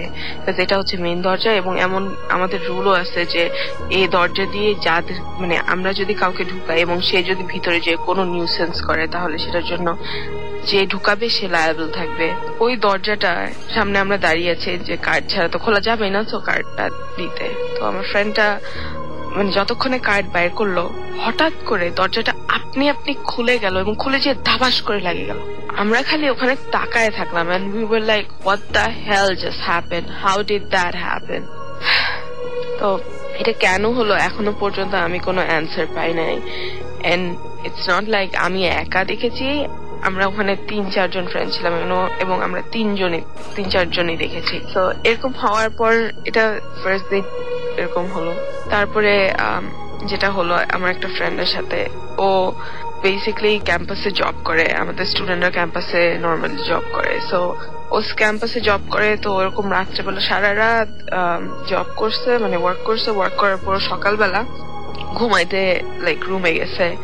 তো রুমে যাওয়ার পর, এটা পাঁচটার দিকের ঘটনা। তো রুমে যাওয়ার পর, শুয়ে আছে, হঠাৎ করে উপরের দিকে তাকায় দেখে একটা মাথা ঝুলে আছে। মানে মাথাও ঠিক মাথা না ইটস লাইক স্মোকি একটা হেড মানে ধোয়ার মতন একটা মাথা মানে পুরা যে নাক, মুখ, চোখ ফিগার আউট করা যায় তা না। তো ও মনে করতেছে যে ও তো অনেক টায়ার্ড মনে হয় এই জন্য ওই সব জিনিস ভিজুয়ালাইজ করতেছে তো ও যেটা করল, চোখ বন্ধ করে ঘুমায় গেল। তো ওর যে পাশের রুমমেটটা আছে লাইক আমরা একটা অ্যাপার্টমেন্টে তিনজন মানুষ করে থাকি। সো ওর যে পাশের রুমমেট ছিল, সে, ওরা কিন্তু আলাদা আলাদা রুমে থাকে। সো ওর যে পাশের রুমমেট ছিল, সে সেও এরকম ঘুমাইছিল তারপরে এরকম একটা, সেও এরকম একটা মাথা দেখল, দেখা, সে দেখেছে সাড়ে পাঁচটার দিকে। দেখার পর ও দৌড়ায় দৌড়ায় ওর আরেকটা রুমমেট লাইক তিনজন তো তো আরেকজনের কাছে গেল, যে বলল যে আমি এরকম একটা স্মোকি হেড দেখলাম। তখন ও, ওর পরের রুমমেটটা শুনলো, শুনে বলল, "ও আচ্ছা হয়তো বা তুমি ভিজুয়ালাইজ করছ। তারপর যখন আমার ওই যে ফ্রেন্ডটা যেটা ফার্স্টে দেখল, সে ঘুম থেকে উঠল। উঠার পর সে বলতেছে যে, আমার ওই আরেকটা ফ্রেন্ডের কাছে এসে যে, আমি তো এটা দেখছি। মানে ওরা তিনজনই অবাক হয়ে গেল যে পাঁচটা থেকে সাড়ে পাঁচটার মধ্যে দুইজনেই একই জিনিস দেখছে। সো এটা তো কোইন্সিডেন্স হইতে পারে না। বা এটা তো লাইক আমাদের মানে মেন্টালি বানানো একটা জিনিস হতে পারে না। দ্যাটস রাইট সবকিছু হয়তো কো নয়। আমরা জানি। এবং থ্যাংক ইউ কানাডা থেকে এত দূর থেকে আমাদের শোনার জন্য এবং এত দূর থেকে আমাদেরকে কষ্ট করে এই অডিও ফাইলটি পাঠানোর জন্য। যারা দেশের বাইরে থাকেন, সেই সমস্ত মানুষ যারা আছেন, আমাদের বাঙালি যে সমস্ত যারা দেশের বাইরে থাকেন, তারা অনেক কষ্ট করেন এবং অনেক পরিশ্রম করতে হয় এবং অনেক ব্যস্ত থাকতে হয়, অনেক ব্যস্ত সময় কাটাতে হয়। তারপর যখন আমরা ইন্ডিয়া থেকে কোনো ইমেল পাই, আমরা যখন আবু ধাবি থেকে কোনো ইমেল পাই, আমরা যখন কানাডা থেকে কোনো ইমেল পাই, আমরা যখন ইউএসএ থেকে কোনো ইমেল পাই, তখন আমাদের অসম্ভব ভালো লাগে। তারা যে কোনো ভাবে হোক ভূত এফ এম এর কপি জোগাড় করে হোক বা যেভাবেই হোক না কেন, তারা আমাদের সাথে ইনভলভ থাকেন এই এই ভূত এফ এম এর সাথে। সো এটা আমাদের জন্য অনেক অনেক অনেক আনন্দের একটা ব্যাপার এবং আমি খুব ভালো লাগছে যে এত রাতেও এত মানুষ আমাদের সঙ্গে রয়েছেন এবং তারা আমাদের সাথে শুনছেন। সো এখানে আরও কিছু এস এম এস রয়েছে আমার কাছে। আমির আমাকে এস এম এস করে বলছেন ভাই একদিন খুলনা মেডিকেল কলেজের পাশ দিয়ে রাত তিনটার সময় আসার টাইমে দেখলাম যে দুজন মহিলাকে তিনি দেখেছিলেন এবং তারা আচ্ছা দুটা মহিলা রেড কালারের শাড়ি পরে হাঁটছিল এবং সেটা নিশ্চয় কোনো উইয়ার্ড কিছু ছিল যদি এস এম এস পুরোটা আসে নাই। আজকের এস এম এসগুলো খুবই ভালো হচ্ছে। আপনারা ছোটখাটো ঘটনাও লিখে দিচ্ছেন অনেকে। ভালো লাগছে ভূত এফ সেই সাথে কিছু কিছু ঘটনা। আমাদের সূচনা এস এম এস করে বলছেন যে, আমার নিজের ঘটনা। পাঁচ মিনিট আচ্ছা আচ্ছা পাঁচ মিনিট প্রোগ্রামের আচ্ছা পাঁচ মিনিট পর মাগরিবের আজান দেবে, হাঁটার সময় হঠাৎ করে মনে হলো যে কে যেন তার পিছন পিছনে হাঁটছে। এরকম তার মনে হয়েছিল কোনো একটা সময়ে। যাই হোক, আমাদের এছাড়াও আরও অনেকে এস এম এস করছেন, সেই এস এম এসগুলো নিয়ে ফিরে আসব। তার মাঝে একটা ইমেল পড়ব, ছোট্ট একটা ইমেল পড়ে আসি এবং সেই ইমেলটি হচ্ছে এরকম ধরনের, যে আমাদের লিখেছেন যে, আমার নাম মেহেদি হাসান। আমি আচ্ছা ইন্টারমিডিয়েট সেকেন্ড ইয়ারে ঢাকা সিটি কলেজে তিনি পড়ছেন এবং তিনি বলছেন যে, আমার বয়স আঠারো। আমি আজ আপনাদের সাথে যে ভৌতিক ঘটনাটা শেয়ার করব তা ঘটেছিল আজ থেকে দুই বছর আগে। ঘটনাটি ঘটেছে আমার গ্রামের বাড়ি, বাড়িতে এবং এখানে আমার চাচা থাকেন। আমি তখন এসএসসি পরীক্ষা দিয়ে বেড়াতে গিয়েছিলাম। এই ঘটনাটা আমরা আচ্ছা এখানে কি মানে আপনাদের মধ্যে কারও কি ঘটনাটি জানা আছে? ওকে, আপনার ফ্রেন্ড এই সেমিস্টার করছে। তাহলে তিনি উপস্থিতই আছেন সো তার কাছ থেকে আমরা ঘটনাটা শুনব। ফাইন আচ্ছা এছাড়াও আমাদের ইমেল এবং এস এম এস তো আছে। তার আগে আমার সাথে প্রথম জিনিস শেয়ার করেছিলেন আপনাদের সাথে ঘটনা, তার কাছ থেকে একটা ছোট্ট, মজার একটা ঘটনা সময়। বেশ, অবশ্যই, ভয়াবহ, অবশ্যই। সেটা সূত্র হচ্ছে একটা এস এম এস আমাদের মিরপুর থেকে একজন এস এম এস পাঠিয়েছিলেন, এবং সেই এস এম এস টি পাঠিয়েছিলেন এরকম ধরনের যে, লাশ খাওয়ার যে ঘটনা, এরকম একটা ঘটনা আপনারও জানা আছে। কি সেটি?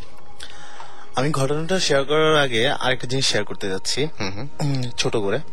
প্লিজ একটু আগে আমরা একটা মেল দেখলাম মানে পড়লাম যেটা যেটার মধ্যে ছিল যে অনেকে আগুনের গোলা দেখছে। তো আগুনের গোলাটা জিনিসটা হ্যাঁ জিনিসটা অবশ্যই অবাস্তব কিন্তু আমি একটা জিনিস খেয়াল করছি যেটা যে আগুনের গোলা এটা হলো মিথেন গ্যাস। গ্যাস অনেক সময় দেখা যায় যে আগুনের গোলাটা নড়াচড়া করে না। ওটা যদি কেউ একটু সাহস করে সামনে থেকে দেখতে যায় তাহলে দেখবে ওটা মিথেন গ্যাসের আলো। কিন্তু আচ্ছা। যেটা নড়াচড়া করতেছে ওটা অবশ্যই অবাস্তব একটা কিছু। ওকে ওকে যেটা মানে যেটা সরে যায় বা চলে সরে যাচ্ছে নড়তেছে। হ্যাঁ, এবং বিভিন্ন জায়গায় যাচ্ছে। যেমন আমি একটু আগে যেটা বলছিলাম যে যে হুইল চেয়ারের যে ঘটনাটা এটা আমার কাছে খুবই উইয়ার্ড লেগেছে যে এটা কেমন ভাবে হতে পারে। একটা আগুনের তৈরি চেয়ার একটা আগুনের মানুষ সেটা কীভাবে যাবে? আমি আমি যতটুকু শুনছি যে এই জিনিসটা হয় আসলে মানে জিন বলতে একটা কিছু আছে। যদি মুসলমান যারা যারা শুনতেছে মুসলমান তারা অবশ্যই বিশ্বাস করে জিনে। হ্যাঁ মুসলমানরা নিশ্চয়ই হ্যাঁ অবশ্যই বিশ্বাস করতে হবে যদি সে মুসলমান হয়ে থাকে। এবং জিন বলতে যে জাতিটা আছে তো এরা এরা নাকি আগুনের তৈরি এবং এদের নাকি মাঝে মাঝে দেখা যায়। যখন তাদের দেখা যায় তাদের আকৃতিতে হয়তোবা মানুষের মতো দেখা যায় অথবা এই আগুনের আকৃতিতে তাদের দেখা যায়। ওকে তো যাই হোক আমি যে ঘটনাটা শেয়ার করতে যাচ্ছিলাম সেটা শেয়ার করতেছি। এই ঘটনাটা আমি মানে আমার শোনা ঘটনা আমার এক বড় ভাই আনিস দা তার কাছ থেকে। তো তার সাথে আমাদের প্রত্যেকদিন সন্ধ্যায় আড্ডা দেওয়া হয়। আচ্ছা। আমরা কয়েকজন মিলে একসাথে আড্ডা দিই। তো আনিস দা একদিন বলতে বলতে হঠাৎ করে একটা ঘটনা বলল। ঘটনাটা ঘটছিল হলো জামালপুরে। আচ্ছা। তো জামালপুরে একজন রিক্সা পুলার ছিল মানে রিক্সা চালক ছিল। তার মানে সে তার মানে অতিরিক্ত ইনকামের জন্য দেখা যেত যে রাত্রেবেলা রিক্সা চালাইতো বেশিরভাগ সময়. কারণ রাত্রেবেলা ভাড়াটা বেশি পাওয়া যায় বা দূরের যাত্রী পাওয়া যায় কারণ যেহেতু ওইখানে রেল স্টেশন আছে। তো একদিন সে রেল স্টেশনে দাঁড়ায় আছে আর কোনো রিক্সাওয়ালা তেমন একটা নাই। অনেক রাত। একটা লাস্ট ট্রেন যেটা আসবে ওটা দুই ঘণ্টার মতো লেট করে ফেলছে। তো হঠাৎ করে মানে গাড়িটা আসলো। গাড়িটা আসার পরে গাড়ি থেকে একজন মাত্র প্যাসেঞ্জার নামলো. সে খুবই মানে ভদ্র বেশি মানুষ। আমরা সাধারণত ভূত দেখি যারা মানে দেখছি বা শুনছি। শুনি যে একজন নামলো সাদা কাপড় পরা অথবা পাঞ্জাবি সাদা পাঞ্জাবি মাথায় পাগড়ি। কিন্তু লোকটা মানে লোকটার বর্ণনা যেটা আসছিল যে লোকটার গায়ে নাকি লোকটা নাকি সুটেড বুটেড ছিল একদম। হাতে একটা ব্রিফ কেস ছিল। ওকে ইংলিশ হ্যাঁ তা জানি না তবে তার মানে তার বর্ণনা মতে। আচ্ছা ওকে তো যাই হোক লোকটা আয়সা মানে ওই রিক্সাওয়ালাকে বলল যে তুমি যাবা? তো বলল হ্যাঁ যাব। তো কোথায়? তো বলতেছে আমি যেদিকে ডিরেকশন দিব ওদিকে চলো। আচ্ছা। তো রিক্সাওয়ালা চালাচ্ছে। চালাতে চালাতে জামালপুরে সবচেয়ে বড় যে কবরস্থানটা সেখানে এসে গেল। সাধারণত কবরস্থানের গেট বিকাল পাঁচটার সময় বন্ধ হয়ে যায়। তো গেটে এখনও হয়তোবা যারা জামালপুরে আছে তারা যদিও মানে শুনে তারা হয়তোবা জানে যে জামালপুরের কবরস্থানে গেটে বিশাল বড় একটা তালা থাকে। আচ্ছা। মানে তালাটা খুব লক্ষণীয়। ওকে। তো যাই হোক সে যখন গেটের সামনে যা দাঁড়াল নাকি তালাটা অটোমেটিক খুলে গেল। রিক্সাওয়ালা তখন দেখতেছে। রিক্সাওয়ালা দেখতেছে। তো খুলে গেল লোকটা মানে ভিতরে চলে গেল। ভিতরে চলে যাওয়ার পরে অনেকক্ষণ পরে সে হাতে করে একটা কিছু নিয়ে আসতেছে কাপড়ে ঢাকা। মানে একটা ছোটখাটো লাশ এই টাইপের একটা কিছু নিয়ে আসতেছে। তো সে রিক্সায় বসল এবং রিক্সাওয়ালাকে বলল আমাকে যেখান থেকে নিয়ে আসছো আবার ওইখানে চলো। আচ্ছা। তো রিক্সাওয়ালা তাকে নিয়ে রিক্সা মানে প্যাডেল করতেছে খুব ভয় ভয় এবং পিছনে সে শব্দ শুনতেছে যে হাড় চাবায় খাইলে যে এরকম শব্দটা হয়। এরকম একটা কিছু শব্দ শুনতেছে এবং কিছু ছুঁড়ে ফেলে দিচ্ছে এরকম শব্দ শুনতেছে। তো সে খুব ভয় পেয়ে গেল। যেহেতু রাত্রে রিক্সা চালায় তার মনের মধ্যে একটু সাহস আছে। তো সে মানে ভয়ে হোক বা যেভাবে হোক সে আবার স্টেশনে পৌঁছাইতে পারছিল।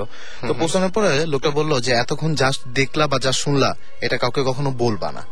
আচ্ছা। হুম আর তোমাকে কত ভাড়া দিব?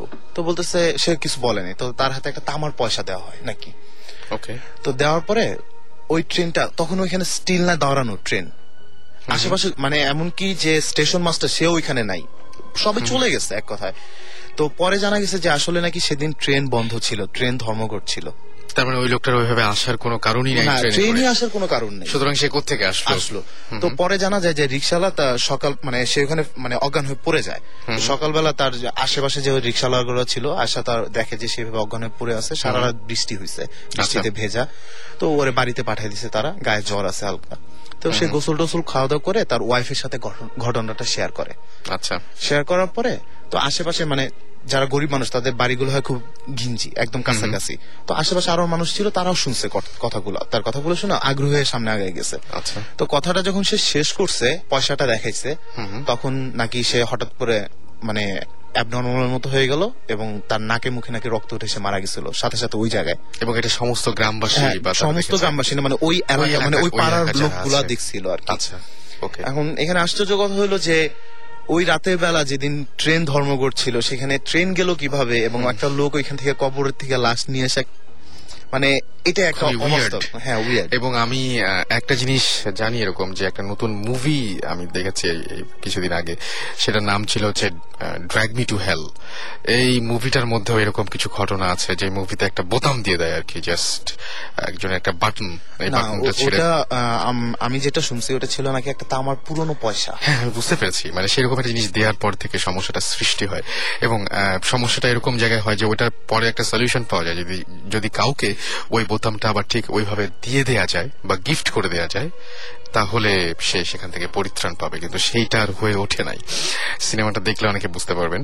এনিওয়েজ আমরা আপনাদের কাছ থেকে এস এম এস পাচ্ছি এখনও স্টিল আর আমাদের তো এখনও এক্সপিরিয়েন্স ফুরিয়ে যায় নাই। সেই এক্সপিরিয়েন্সগুলো আমরা এক এক আপনাদের সাথে শেয়ার করব।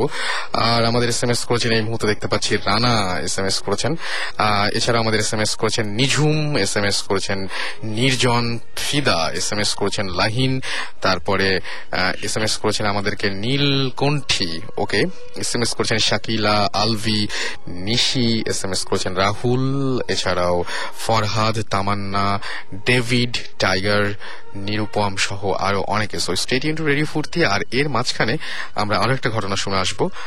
হ্যাঁ আপনার কাছ থেকে শুনি আপনার নামটা বলেন এবং নামটা বলে গল্প ঘটনা শুরু করেন। আমার নাম প্রীতম আমি রামপুরে বংশী থাকি। ওকে তো আমার মেনলি যে এক্সপিরিয়েন্স আমি শেয়ার করব এটা ঘটে প্রায় দু বছর আগে। আমার গ্রামের বাড়ি কুড়িগ্রাম। খুব বর্ডারের কাছে তো। তো মানে একটু অজরপাড়ার দিকে। তো আমি এসএসসি এক্সামের পরে আমি গ্রামের বাড়িতে যাই। তো যাওয়ার পরে আমার হঠাৎ একদিন আমার কাজিন ব্রাদার আমাকে বলতেছে যে পাশের গ্রামে মেলা হইতেছে। মেলাতে যাওয়ার জন্য বলতেছে। ওকে যাওয়া যায়। ডিসাইড করলাম আমরা যাব। আর মেলা স্টার্ট হয় মেনলি বিকালের দিকে আর শেষ হয়ে যায় আটটার দিকে মানে এশার নামাজের পরপরই। তো আমরা মেলাতে যাই। মেলাতে যাওয়ার পর ঘোরাঘুরি করি এনজয় করি। তারপর যখন মেলা আটটার দিকে শেষ হয় শেষ হওয়ার পরে মানে সবাই যার যার বাড়ির দিকে চলে যাবে আমরা যাব। এই টাইমে আমার কাজিন ব্রাদার বলতেছে যে মেলার পাশে আমাদের একটা রিলেটিভের বাসা আছে। তো বলতেছে ওখানে যাওয়ার জন্য। আমি বলি ঠিক আছে আসলাম যখন দেখা করে যাই। ওখানে যাই খাওয়া দাওয়া করি কথা বলতে বলতে রাত সাড়ে নয়টার মতো বেজে যায়। তো ওখান থেকে আমরা- যখন ব্যাক করি তখন আমরা শর্টকাটে আসার জন্য চেষ্টা করি। অনেক রাত হয়ে যায় সাড়ে নয়টা। স্বাভাবিক। তখন আমরা যে শর্টকাট যে রাস্তাটা ওটা হচ্ছে আপনার একটা খাল পার হতে হয়। আচ্ছা। নৌকা দিয়ে পার হতে হয়। তো খালের ওখানে আসি আমরা। তো রাত সাড়ে নটা বাজে। আমার কাজিন বাদার কাছে শুধু- একটা টর্চ ছিল আর সিগারেট ছিল। তো টর্চটা জেলে আমরা আসি। খালের ওখানে আসার পর আমরা মানে কোন নৌকা দেখতে পাই না। নৌকা নেই। অনেক গভীর রাত মোটামুটি সাড়ে নয়টা অজপাড়া গ্রামের জন্য গভীর রাত। অনেক রাত সাতটার পরে যেখানে রাত নেমে যায়। হ্যাঁ। তো কোন নৌকা নিয়ে একটা নৌকা দেখি। তো নৌকার মধ্যে আপনার একটা লাশের মতো কিছু একটা দেখা যায় মানে সাদা কাপড় জড়ানো। আচ্ছা। বুঝি না ফার্স্টে তো টর্চ দিয়ে দেখি তাও বোঝা যায় না। তো হঠাৎ করে এর মধ্যে মানে কিছু ওয়েট করার পর হঠাৎ করে এর মধ্যে মাঝি আমাদের পাশে এসে দাঁড়ায়। তারা বলতেছে আপনার কি ওপারে যাবেন? তো সবচেয়ে অবাক বিষয় যেটা যে আশেপাশে কোনো গাছপালা বা এমন কোনো কিছু নাই যে যেখানে সে লুকিয়ে ছিল এরকম কিছু ছিল না। সে কোথেকে আসলো হঠাৎ করে?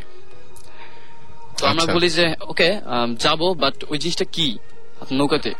বলে ওটা কিছু না আপনি উঠেন। নৌকাতে আচ্ছা। উঠেন। আমি বলি না তবু জিনিসটা কি জানতে হবে? বলে আপনারা ভয় পান না? ওই জিনিসটা একটা লাশ। আচ্ছা। আমরা বলি লাশ না তো- তো কোনো কারণ নাই। হ্যাঁ। সেটাই। আমরা বলি যে লাশ তো আমরা লাশের সাথে কীভাবে যাব? কীভাবে সম্ভব? পরে আপনারা ওঠেন কোনো সমস্যা নেই। আমরা বলি না আমরা আপনার নৌকে যাব না আমরা ওয়েট করব। বলে ঠিক আছে আপনি ওয়েট করেন। তো মাঝি আমাদের সাথে দাঁড়া থাকে। নড়ে না। আমরা প্রায় বিশ মিনিট ওখানে ওয়েট করি কিন্তু অন্য কোনো নৌকা পাই না। বিশ মিনিট পরে মাঝি বলতেছে যে কোনো নৌকা পাবেন না এই টাইমে যদি যান চলেন। বলে সে হাঁটা শুরু করছে মানে নৌকার দিকে যাচ্ছে। তো আমার ব্রাদার বলতেছে যে সম্ভব না এখানে মানে রাত তো পার করা সম্ভব না নৌকা পাওয়া যাবে না। সে কখন চিৎকার করল মানে একজন পরিচিত মাঝি আছে তার নাম নিয়ে চিৎকার করল ওই পার থেকে মানে আওয়াজ শোনা যায় কিনা কিন্তু কোনো আওয়াজ শোনা গেল না। আমরা ডিসাইড করলাম যে ওকে আমরা নৌকাতে যাব ওনার নৌকায় যাব। পরে আমি ফার্স্টে বলি যে আপনি নৌকা মানে লাস্টটা উপায় রেখে আসেন মাঝে কি বলি লাস্টে রেখে আসেন দরকার পড়লে আমরা দ্বিগুণ বা তিনগুণ ভাড়া দিব। তবু রেখে আসেন। বলে না আমি এটাই আমার লাস্ট খ্যাপ বলতেছে যে আমি গেলে আর আসব না। ঠিক আছে কিছু করার নেই। পরে আমরা নৌকায় উঠি। তো লাস্টে থেকে মোটামুটি অনেক দূরত্ব বজায় রেখে আমরা বসি। কিন্তু মাঝি যেটা করে লাস্টটা ডিঙিয়ে যায়। লাস্টটা ডিঙিয়ে তার জায়গায় বসে বসে নৌকা চালু করে। তো খালটা পার হই হওয়ার পরে আমরা ভাড়া দিই দিয়ে আমরা যখন হাঁটা শুরু করি ওটা আমরা নিশ্চিত যে মানে এখন আর কোনো ভয় নাই। সব সমস্যা শেষ। বাট একটু পরে মেইন কাহিনীটা শুরু। মানে কালো বিড়াল দেখি ফার্স্ট আমরা। কারও বিড়াল আপনার মানে অন্যরকম ভাবে ডাকতেছে আর ঘোরাঘুরি করতেছে আমাদের চারপাশে। কিছুক্ষণ কালো বিড়াল পরে কিছুক্ষণ পরে আসে আপনার একটা কালো কুকুর। সে মানে কালো কুকুরকে মেনলি কুকুরকে মারলে যেরকম মানে জোরে যেভাবে কাঁদে মানে অন্যরকম ভাবে কাঁদে সেভাবে কাঁদতেছে এরকম সাউন্ড করতেছে। তো তখন আমার ব্রাদার বলতেছে যে জায়গাটা বিষয়টা ভালো না তুমি পেছন দিকে তাকাও না আর দৌড় দিবা না। যতই সাউন্ড হোক যেই ডাক না কেন পেছন দিয়ে তাকাবো না আর দৌড় দিবা না। ঠিক আছে। তো আমার ব্রাদার সিগারেটটা ধরায় আর গান গাইতে শুরু করে। আর আমার হাতটা জোরে চাপ দিয়ে ধরে রাখে। কিছুই করে সেটাই। হ্যাঁ, হ্যাঁ। তারপরে আমরা হাঁটতে থাকি মানে মোটামুটি অনেক জোরে হাঁটার চেষ্টা করি যত তাড়াতাড়ি বাসায় পৌঁছানো সম্ভব। ওকে তো এর মধ্যে পেছন থেকে অনেক ধরনের সাউন্ড আসে অনেক ডাক আসে বাট আমি পেছনে তাকাই না ভয়। যখন মোটামুটি বাড়ির সামনে পৌঁছাই মানে বাড়ির সামনে আমাদের একটা কবরস্থান আছে তো কবরস্থানে ওখানে যাওয়ার পর মানে কবরস্থানে ওখানে দাঁড়াই। কবরস্থানের ওয়ালে ধরে দাঁড়াই। ওয়াল বলতে কি মানে বেড়া দিয়া দেওয়া। তো বেড়া ধরে আমরা দাঁড়াই কবরস্থানে।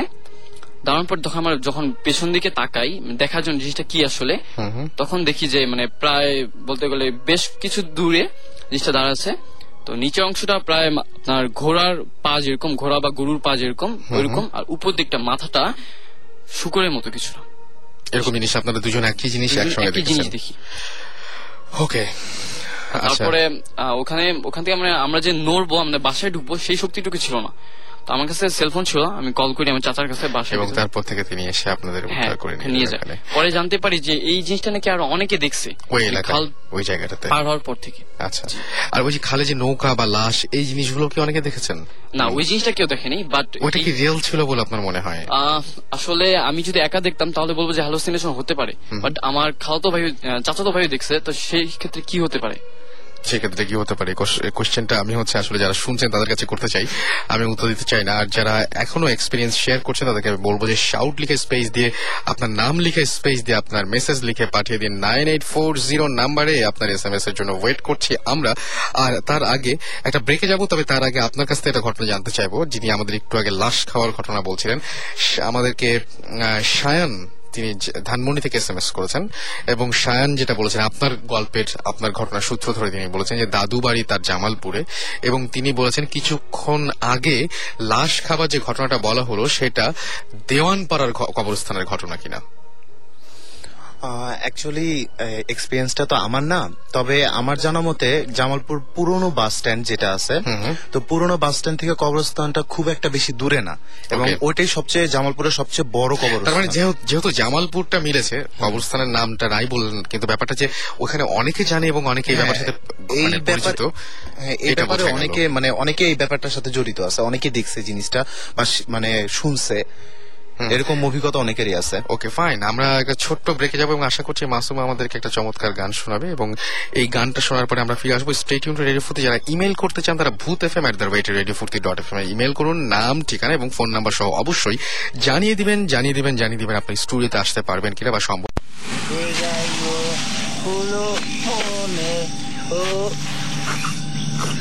¿Qué? ¿Qué? ¿Qué? ¿Qué, FM.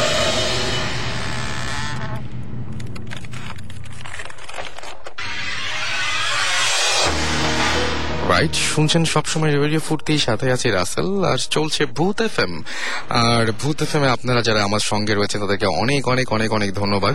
এবং যারা আমাদের এস এম এস করে তাদের অস্তিত্ব জানান দিচ্ছেন, তাদেরকে অসংখ্য অসংখ্য ধন্যবাদ যে আপনারা এত রাত জেগে আমাদের সঙ্গে রয়েছেন, আমাদের সাথে ঘোস্ট রাইডার আছেন এই মুহূর্তে।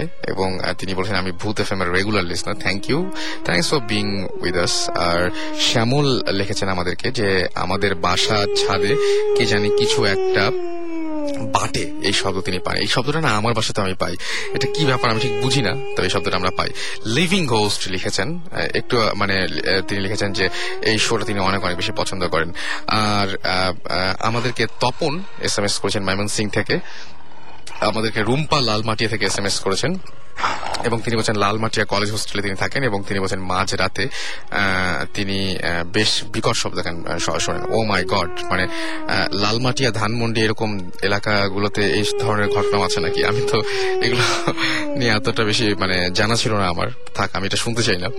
আকিব লিখেছেন যে, হাসান আকিব হাসান লিখেছেন যে, একদিন আমার মামার গ্রামের বাড়িতে রাত অলমোস্ট দশটার দিকে একজন কালো কাপড় পরা কাউকে তিনি দেখতে পান, যে কিনা পানির পাশে দাঁড়িয়ে ছিল বাট তারপর এস এম এস আসে নিশ্চয়ই উইয়ার্ড কোনো ঘটনাই থাকবে না হলে তিনি লিখতে নেন। তামিম লিখেছেন আমাদেরকে, তানিম তানিম তানিম লিখেছেন রাজশাহী থেকে এস এম এস করেছেন আমাদেরকে।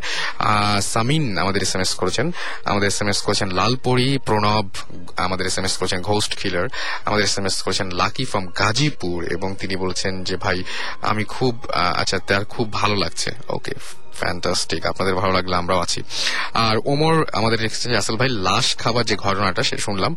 আমি যতটুকু জানি সেটা হচ্ছে একটা কালো জাদু একটা রিচুয়াল কালো জাদু যারা করে তাদের একটা রিচুয়াল সো হতে পারে আমি ঠিক এটার ব্যাপারে একদম পুরোপুরি শিওর না বাট আপনি যেহেতু বলছেন নিশ্চয়ই আপনার জানা আছে এই ব্যাপারটা। এনিওয়েজ আমরা আরেকটা ঘটনায় যাব আর এই মুহূর্তে আমাদের সাথে আছেন আরও একজন তার কাছ থেকে আমরা একটা ঘটনা শুনব। আহ, হ্যাঁ জি আপনি আপনার ঘটনাটা বলুন। আপনার নামটা একবার বলে ফেলবেন হ্যাঁ, দেখতে পাচ্ছেন না আপনাকে? নামেই পরিচয় এখানে চেহারায় না। গুনে না। আচ্ছা, গুণে তো অবশ্যই।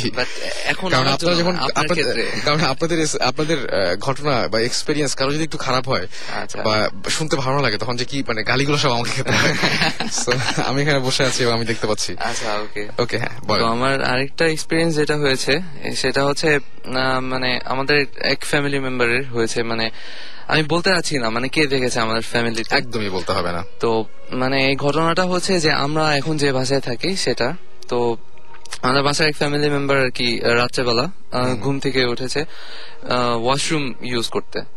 তো আমার রুমের পাশে একটা ওয়াশরুম আছে। তো ওই ওয়াশরুমে মানে সে যাচ্ছিল। তো যাওয়ার সময় আমার রুমে আমি তখন ঘুমাচ্ছিলাম আর কি। আমার রুমে তখন হচ্ছে ডিম লাইট জ্বলানো ছিল। তো এই অবস্থায় উনি মানে এটুকু তো বলতে পারব তিনি আপনাদের বাসাতেই থাকেন বা খুব হ্যাঁ, ক্লোজ উনি আমাদের বাসা থেকে খুবই ক্লোজ আমি মানে আমি বাস এখানে আসার আগে বাসা থেকে মানা করে দেওয়া হয়েছে যে তার। পরিচয়টা বা আপনার. সেটা আপনি বলতে হ্যাঁ, পারছেন আমি বলতে চাচ্ছি না। ওকে ওকে সো এরপর মানে যেটা হলো আর কি মানে উনি ওয়াশরুমে যখন ঢুকবেন তো ওয়াশরুমে লাইট জ্বালালেন তো ওই টাইমে আমার রুমের দিকে মানে চোখ অটোমেটিক্যালি পড়েই যায়। আমার রুমটার সাথে সাথে ওয়াশরুম তো আমার রুমে চোখ পড়ার সাথে সাথে মানে যে জিনিসটা আমাকে এক্সপ্লেন করেছেন যে উনি দেখেছিলেন যে একটা মানে পুতুলের মতো একটা জিনিস ছোট। সেটা মানে আমার একেবারে বারান্দার দরজার ওইখানে একেবারে কর্নারে বারান্দার দরজাটা একেবারে কর্নারে ওইখানে দাঁড়িয়ে আমার দিকে তাকিয়ে আছে আমি মানে শুয়ে আছি। আমার দিকে তাকিয়ে আছে। জাস্ট তাকিয়ে আছে। আম মানে যে আর কি ওই জিনিসটা দেখেছে তার দিকে আর লক্ষ্য করেনি। Yes, পুতুল। পুতুলের মতো। তার দিকে লক্ষ্য করেনি। তো সে ওই জিনিসটা দেখে ওয়াশরুমে তো যায়নি পরে তার রুমে চলে যায় ঘুমিয়ে পড়ে। আমাকে এই বিষয়টা পরে আর শেয়ার করেননি বাট একদিন মানে কথা প্রসঙ্গে এই বিষয়টা আমাকে বলেছিলেন যে এরকম একটা জিনিস আমি দেখেছি তুমি কি কখনো এরকম কিছু দেখেছ কিনা বাসার মধ্যে বা ভয় পেয়েছ কিনা? তা আমি তখন মানে বললাম যে মানে আমার কাছে ব্যাপারটা খুবই ওয়ার্ড লাগল যে ওই দিনই আমি একটা স্বপ্ন দেখেছিলাম যে এরকম একটা পুতুল আমাকে ডাকার চেষ্টা করছে। ওকে এন্ড মানে আমার হাত স্পর্শ করতে যাচ্ছে এরপর মানে আমার ঘুমটা ভাঙাতে যাচ্ছে। বাট আমিও ব্যাপারটা মানে এখন যদি বাসায় কাউকে বলি ভাববে যে মানে এত বড় ছেলে এইসব স্বপ্ন দেখছে ভয় পাইছে বলতেছে। এই জন্য আমি নিজেই শেয়ার করি বাট আমি ওই জিনিসটা শোনার পর আমি টোটালি মানে কনফিউজ মানে হয়ে গেলাম আসলে কি? আপনি শেয়ার করার আগে তিনি আপনার সাথে হ্যাঁ, শেয়ার করেছেন যে আমি এরকম একটা বিষয়টা চলে সেই জিনিসটা আপনি স্বপ্নে দেখেছেন। পরে হ্যাঁ এটাই ছিল আমার কথা। কি বাসায় এখনও আছে না ফেলে দিয়েছেন না সেটা তার পরবর্তীতে দেখে নাই কেউ। আচ্ছা। আর যে পুতুলটা দেখেছিল সেটা আমি বলেছিলাম আপনাকে এর আগে যে মানে ওইটা আমার ছোট বোনের একটা পুতুল ছিল। মানে অনেক লম্বা টাইপের ক্যান্ডি ডল যেগুলা লম্বা। তো ওরকম টাইপের নাকি দেখতেন ওকে এতটুকুই। ওকে আমাদের কাছে কিন্তু আরও মানে মারাত্মক কিছু ঘটনা আছে সেই ঘটনাগুলো আমরা শুনব। যারা আছেন আমাদের সঙ্গে তারা যদি এক্সপিরিয়েন্স শেয়ার করতে চান আপনারা ছোট্ট করে সুন্দর করে এস এম এস করে দিচ্ছেন এবং অনেকে জানান দিচ্ছেন যে আমাদের সঙ্গে রয়েছেন। ইসরাত লিখেছেন যে আজকে ভৌতিস টিম কই গত সপ্তাহে আমরা বলেছিলাম তারা শুটিং এ আজকে ব্যস্ত থাকবে বাট নেক্সট উইকে তারা আবারও জয়েন করবে। আমাদের আরিফিন এস এম এস করেছেন সাউথ গোরান থেকে এবং তিনি লিখেছেন যে সিবাদ ভাই। আচ্ছা সিবাদ ভাই কি কিছুটা বলতে চাইছেন কিন্তু চলে গেল এস এম এসটা তুষার লিখেছেন। হ্যাঁ Tushar Tushar S M S করেছেন আমাদেরকে তুষার এস এম এস করেছেন এছাড়া এস এম এস করেছেন অরবিল। এস এম এস করেছেন অরবিল এবং তিনি বলছেন যে এখন তিনি ভূত এফ শুনলে যেটা হয় সেটা হচ্ছে যে টয়লেটে যাওয়ার সমস্যা হয়ে যায় অনেকের। অলরাইট আলমগীর লিখেছেন, জামালপুর থেকে যে আমি একদিন রাতে একটার সময় বাসায় যাই, ফুপুর বাসা থেকে হঠাৎ রাস্তায় লাশ মানে শোয়ানো দেখেন তিনি। হ্যাঁ এই ঘটনাটা আমি অনেক জায়গায় শুনেছি। লাশ এরকম রাস্তায় যারা ড্রাইভ করেন, অনেক রাতে তারা দেখেন যে হঠাৎ করে রাস্তার মাঝখানে লাশ শোয়ানো আছে। কোনো দিকে যেতে পারেন না, এরকম একটা ঝামেলা হয়ে যায়। জাস্ট অনেকে অনেকে এরকমও দেখেছেন যে একটা কফিন জাস্ট ড্রাইভ করে কোনো জায়গায় যাচ্ছেন মানে রাতে সাধারণত হাইওয়েতে এগুলো দেখা যায় এবং অ্যাক্সিডেন্ট হয় এই সমস্ত কারণে। জাস্ট আপনি যাচ্ছেন, সামনে দেখলেন যে একটা বিশাল কফিন তো এই জিনিসগুলো খুবই উইয়ার্ড এবং এই জিনিসগুলো আসলে যেটা মনে হয় যে ড্রাইভিং এর সময় এই চিন্তাগুলো যদি করেন, তাহলে এই চিন্তা থেকে এই জিনিসগুলো বেশি আসে। সো এই চিন্তা করার যে ব্যাপারটা, যে প্রবণতা সেটা আমাদের বন্ধ করে দিলে মনে হয় অনেকটা আমরা সফল হতে পারব, যে মানে খুব সেফ থাকতে পারব। মিম আমাদের এস এম এস করেছেন এস এম এস করেছেন আমাদেরকে রিয়াদ। আর একটা নাম আমি পড়তে পারিনি, তিনজন মিলে এস এম এস করেছেন।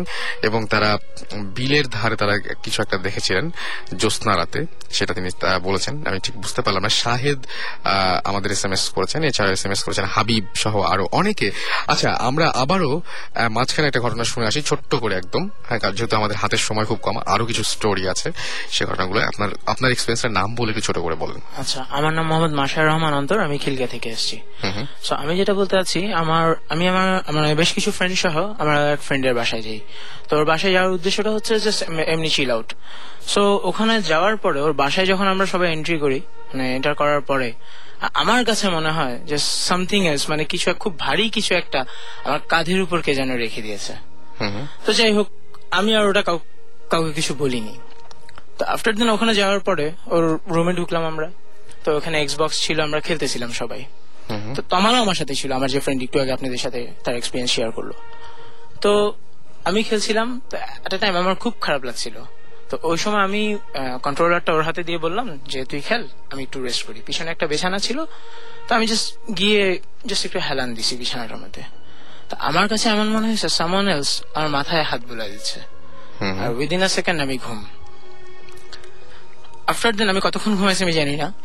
আমি যখন ঘুম থেকে উঠছি আমি নিজেকে দাঁড়ানো অবস্থায় পাইছি। কোথায় দাঁড়ানোর অবস্থা পেয়েছেন? আমি মেঝেতে দাঁড়ানো অবস্থায় পাইছি। যখন ঘুম থেকে ঘুম থেকে উঠছি। এবং তমাল আমাকে ঝাঁকি দিচ্ছিল যে তোর কি হয়েছে তার মানে আপনি ঘুমাননি বিছানায় শুননি এরকম কিছু? নাকি আপনার আমি বিছানায় শুয়ে ঘুমিয়ে পড়ছি। বিছানায় শুয়ে ঘুমিয়ে পড়ার পরে আমি যখন আমার যখন ঘুম ভাঙছে তখন আমি নিজেকে দাঁড়ানো অবস্থায় পাইছি। ওকে মানে এটা এটা কেন একটু উইয়ার্ড মনে হয়েছে আপনার কাছে? এটা আমার কাছে এই জন্য উইয়ার্ড মনে হচ্ছে কারণ আমার সাধারণত এই ধরনের কিছু হয় মানে ঘুমের মধ্যে হাঁটাহাঁটি? এই ধরনের কোনো স্লিপ ওয়াক জাতীয় কোনো ধরনের মানে সমস্যা আমার হয় না। আচ্ছা যাই হোক আফটার দেন তো ওখানে আমাদের এক ফ্রেন্ড ছিল ওর নাম শাহরিয়ার। সো ও আবার হার্টের পেশেন্ট। সো ও আবার এই সমস্ত জিনিস ভয় পায়।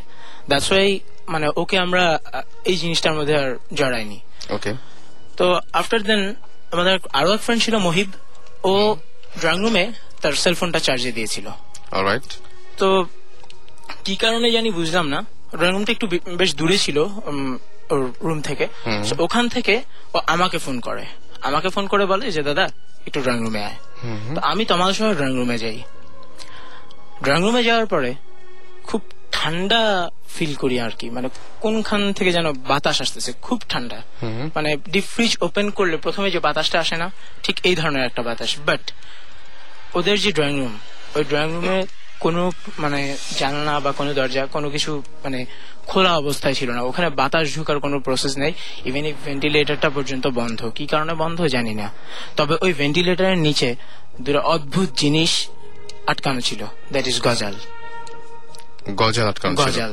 দ্যাট মিনস আমি বলব যে খ্রিস্টিয়ানদের ক্রসের মধ্যে যিশু খ্রিস্টকে যখন আটকানো হয় যে দুইটা পিন দিয়ে আটকানো হয়েছিল দ্যাটস কল গজাল। গজাল দিয়ে আটকানো। সো মহিব ওই জায়গাটার মধ্যে বসে খুব বড় বড় চোখ করে আমাদের দিকে তাকায় আছে। তারপরে আমি আর তমাল ওখানে গিয়ে বললাম যে কি রে তোর কি হয়েছে? তো ওই সময় বলছে দাদা আমার প্রচণ্ড ঠান্ডা লাগতেছে আমি বুঝলাম না কেন। আমরা ওখানে বেশ কিছুক্ষণ থাকার পরে দেখলাম যে আসলে জায়গাটা প্রচণ্ড ঠান্ডা।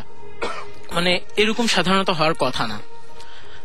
তমাল আর আমি দুজন মিলে একটু উঠলাম। উঠে ওকে ধরে বললাম যে তুই ভিতরে যা। ও ভিতরে চলে গেছে।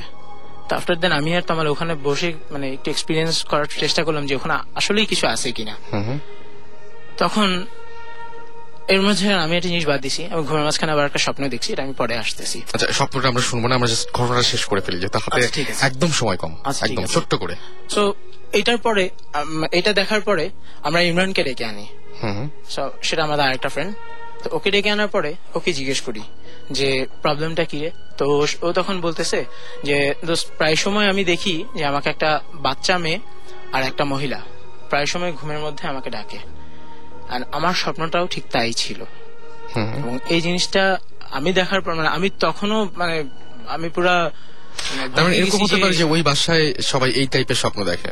হ্যাঁ মানে ও ঘটনা হচ্ছে আমার যে ফ্রেন্ডের বাসা এর আগে যারা ছিল তারাও এটা দেখেছে এবং আমার যে ফ্রেন্ডের বাসা ওর মা বাবা বড় ভাই প্রত্যেকেই এই স্বপ্নটা দেখেছে এবং এই ধরনের প্রবলেম গত আড়াই বছর ধরে তাদের হচ্ছে।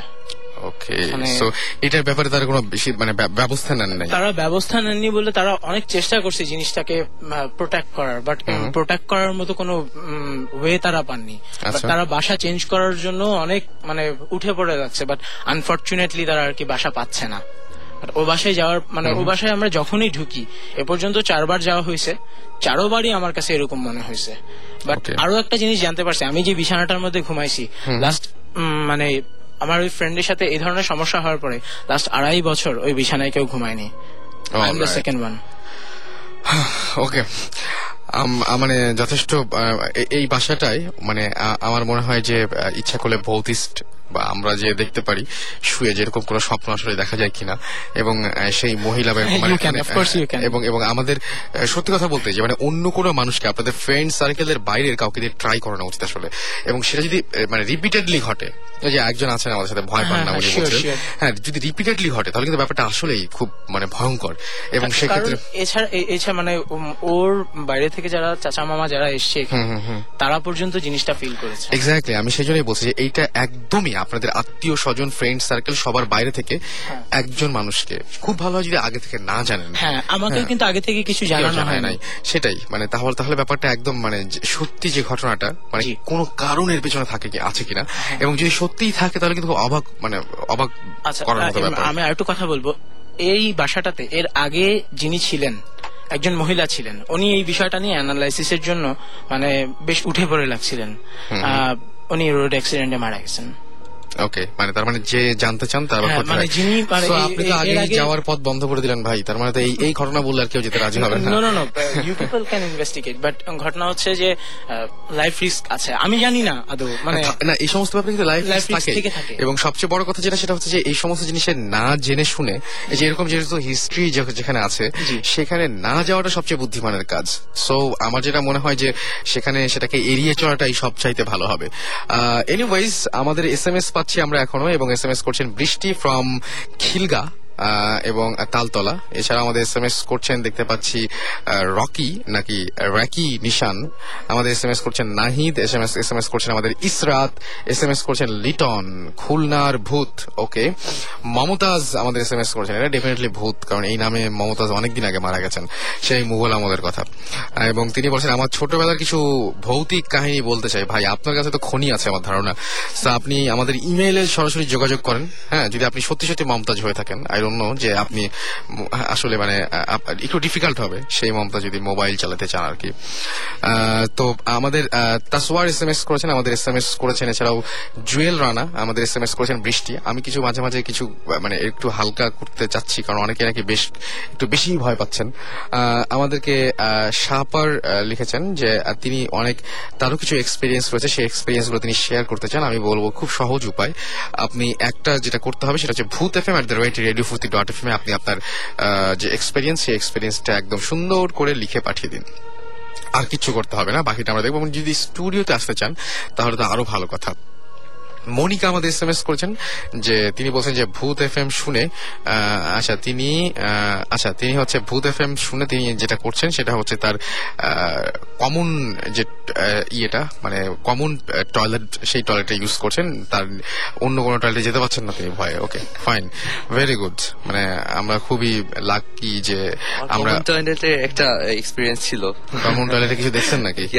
কি দেখছেন? বলেন সেটা ঘটনাটা ছিল হচ্ছে আমি এই ভূত এফ এম এ শুনেই অ্যাকচুয়ালি খুব বেশি ভয় পেয়েছিলাম।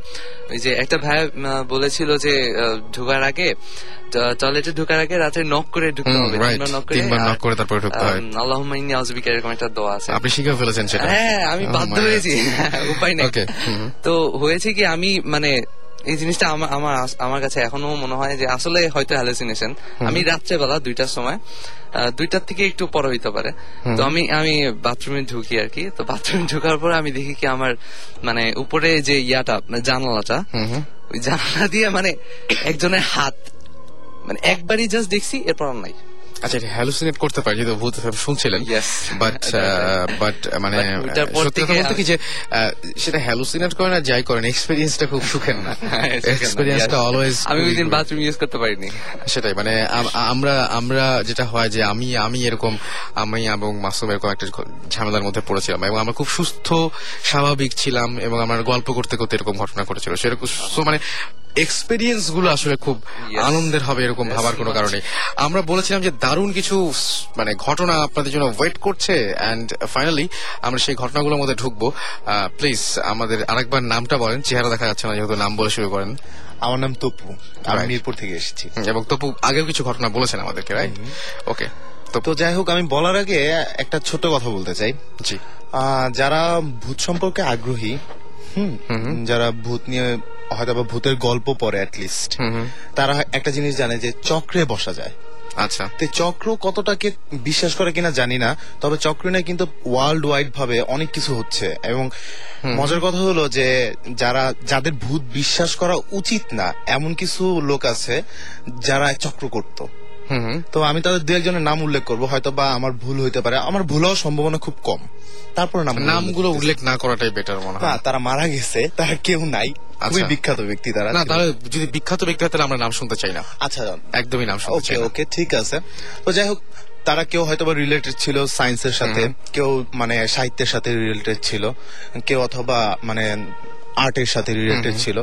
তো তাদের নাম না বললাম তারা চক্র করতো। আচ্ছা। তো আমার একবার এমন মানে চক্র করার ইচ্ছা হয়েছিল।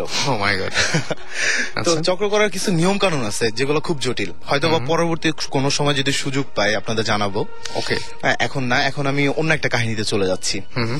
তো কাহিনীটা ছিল এরকম তখন আমি ইন্টারমিডিয়েটে পড়ি। তো ইন্টারমিডিয়েটে ইন্টারমিডিয়েটে আমি ছিলাম হলো একটা সরকারি কলেজে আচ্ছা। তো স্বাভাবিকভাবে সরকারি কলেজগুলোতে যা হয় ক্লাস খুব কম। তো গ্রামে বেড়াইতে গেছি। আমার মানে বেড়ানোর জায়গা ছিল আমার গ্রাম। আমার গ্রামটাকে আমি খুব লাইক করি আর কি। আচ্ছা। তো আমার সাথে আমার এক বড় ভাই ঢাকা ইউনিভার্সিটিতে পড়তেন তিনি। তো তার সাথে যাওয়া। তো গ্রামে গেলে আমি যে জিনিসটা করি বেশিরভাগ সময় লুঙ্গি পরার অভ্যাসটা করি। আচ্ছা ওকে তো সেদিন আমি লুঙ্গি পরে বাজারে ঘুরতেছি ওনার সাথে। উনি বলতেছে রাত্রে নয়টা তখন বাজে। নাই সে বলতেছে আসেন আসো তপু ছবি দেখি। আচ্ছা। বাংলা ছবি দেখব। তাও হলে এই- হলে। দরকার নাই। তো অনেক জোরাজোরি করাতে আচ্ছা দেখি দেখা যাক। তো ছবি দেখার চেয়ে আমরা দুষ্টমি বেশি করছি। ছবি যখন শেষ হয়েছে তখন প্রায় রাত্রের বারোটা সাড়ে বারোটা বেজে গেছে। মানে তিন ঘণ্টা ছবি তারপরে বের হইতে বের হইতে সময় যা হয় আর কি।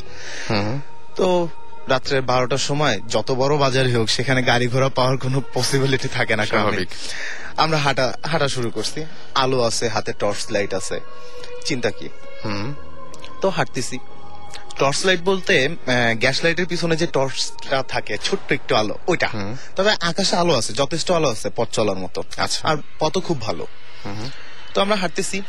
কিছু দূর যাওয়ার পরে দেখলাম ছোট ছোট কিছু মুরগির বাচ্চা রাস্তার মধ্যে দিয়ে ঘুরতেছে। আচ্ছা। তো অনেকগুলা এবং একটা বড় মুরগি মুরগিটার রং কালো এবং বাচ্চাগুলোর রঙও কালো এবং এমন জায়গায় যে সেটা দেখা যাচ্ছে সেখানে আলো আছে মানে চাঁদের আলো পড়ছে। ওগুলো দেখা যাচ্ছে। এমন না যে অন্ধকারের মধ্যে আমরা অন্য কিছু ভুল করতে সেরকম মানে কোন সেরকম হওয়ার কোনো সম্ভাবনা নাই। তো নড়তেছে দেখতেছি শব্দ করতেছে মুরগি যেমন শব্দ করে আর কি সেরকম শব্দ করতেছে। তো সেই ভাইয়াটা আমাকে বলল কি তপু আসা কাজ করি কান্নাকার জানি না তো ধরে নিয়ে যাই। আচ্ছা।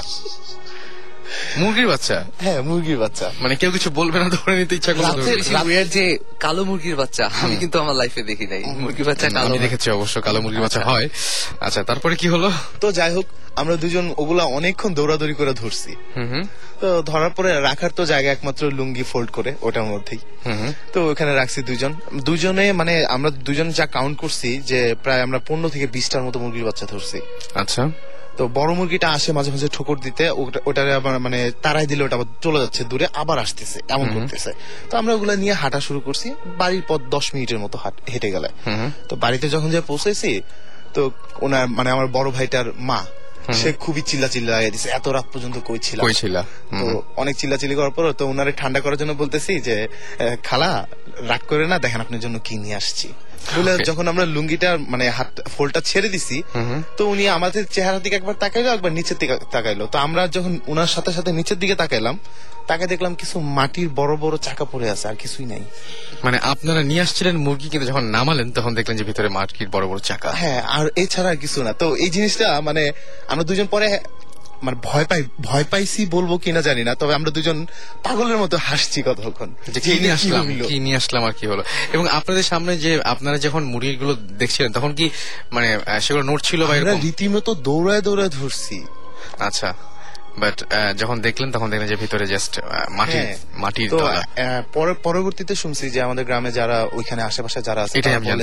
গ্রামের মধ্যে বাড়ির উঠোনে তারপর ক্ষেতের মধ্যে বড় রাস্তায় রাত্রেবেলা যখন মানুষজন থাকে না তেমন একটা বিশেষ করে আলো থাকে যে রাত্রে চাঁদ উঠতেছে শুক্লপক্ষ যেটাকে বলে বা পূর্ণিমা তখন নাকি দেখা যায় এমন মুরগির বাচ্চা দেখা যায়। মুরগি বড় মুরগি অনেকগুলো বাচ্চা নিয়ে ঘুরতেছে। এবং যারা দেখছে তারা কখনো ওগুলো অন্য কালার বলতে পারে না সবাই বলছে কালো।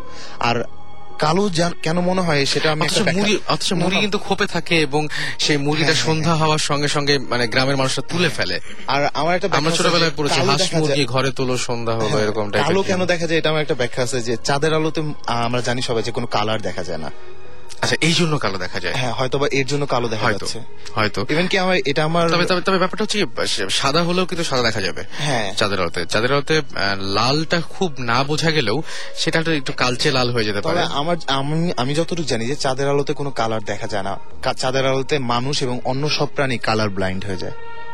এটা এটা হয়তো বা আপনি জানেন কিনা জানি না। না মানে আমার কাছে এখন বলার পরে আমার মনে হচ্ছে হ্যাঁ হতে হ্যাঁ, পারে। আপনি হয়তো বা চাঁদের আলো তার মানে চাঁদের আলো দিন পরে পূর্ণিমা পনেরো ষোলো দিন পরে পূর্ণিমা আপনি খেয়াল করবেন আপনি নিজের গায়ে কালারের মানে যে কালারের শার্টটা বা গেঞ্জিটা পরে আছেন ওটা দেখবেন না।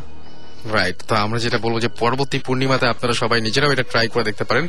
আপাতত আমরা আজকে শেষ করব। অনেকক্ষণ হলো এবং আজকে আমাদের একটা বিশেষ দিন, আজকের দিনে আর বেশি এগোনো ঠিক হবে না কজ আজকে বাংলাদেশের খেলা ছিল আমরা অনেক বেশি আনন্দিত আজকে বাংলাদেশ জয়লাভ করেছে। এবং আমি আরও একবার বলছি, আমাদের সবচেয়ে বেশি জরুরি হচ্ছে আপনাদের ইমেল এবং এস এম এস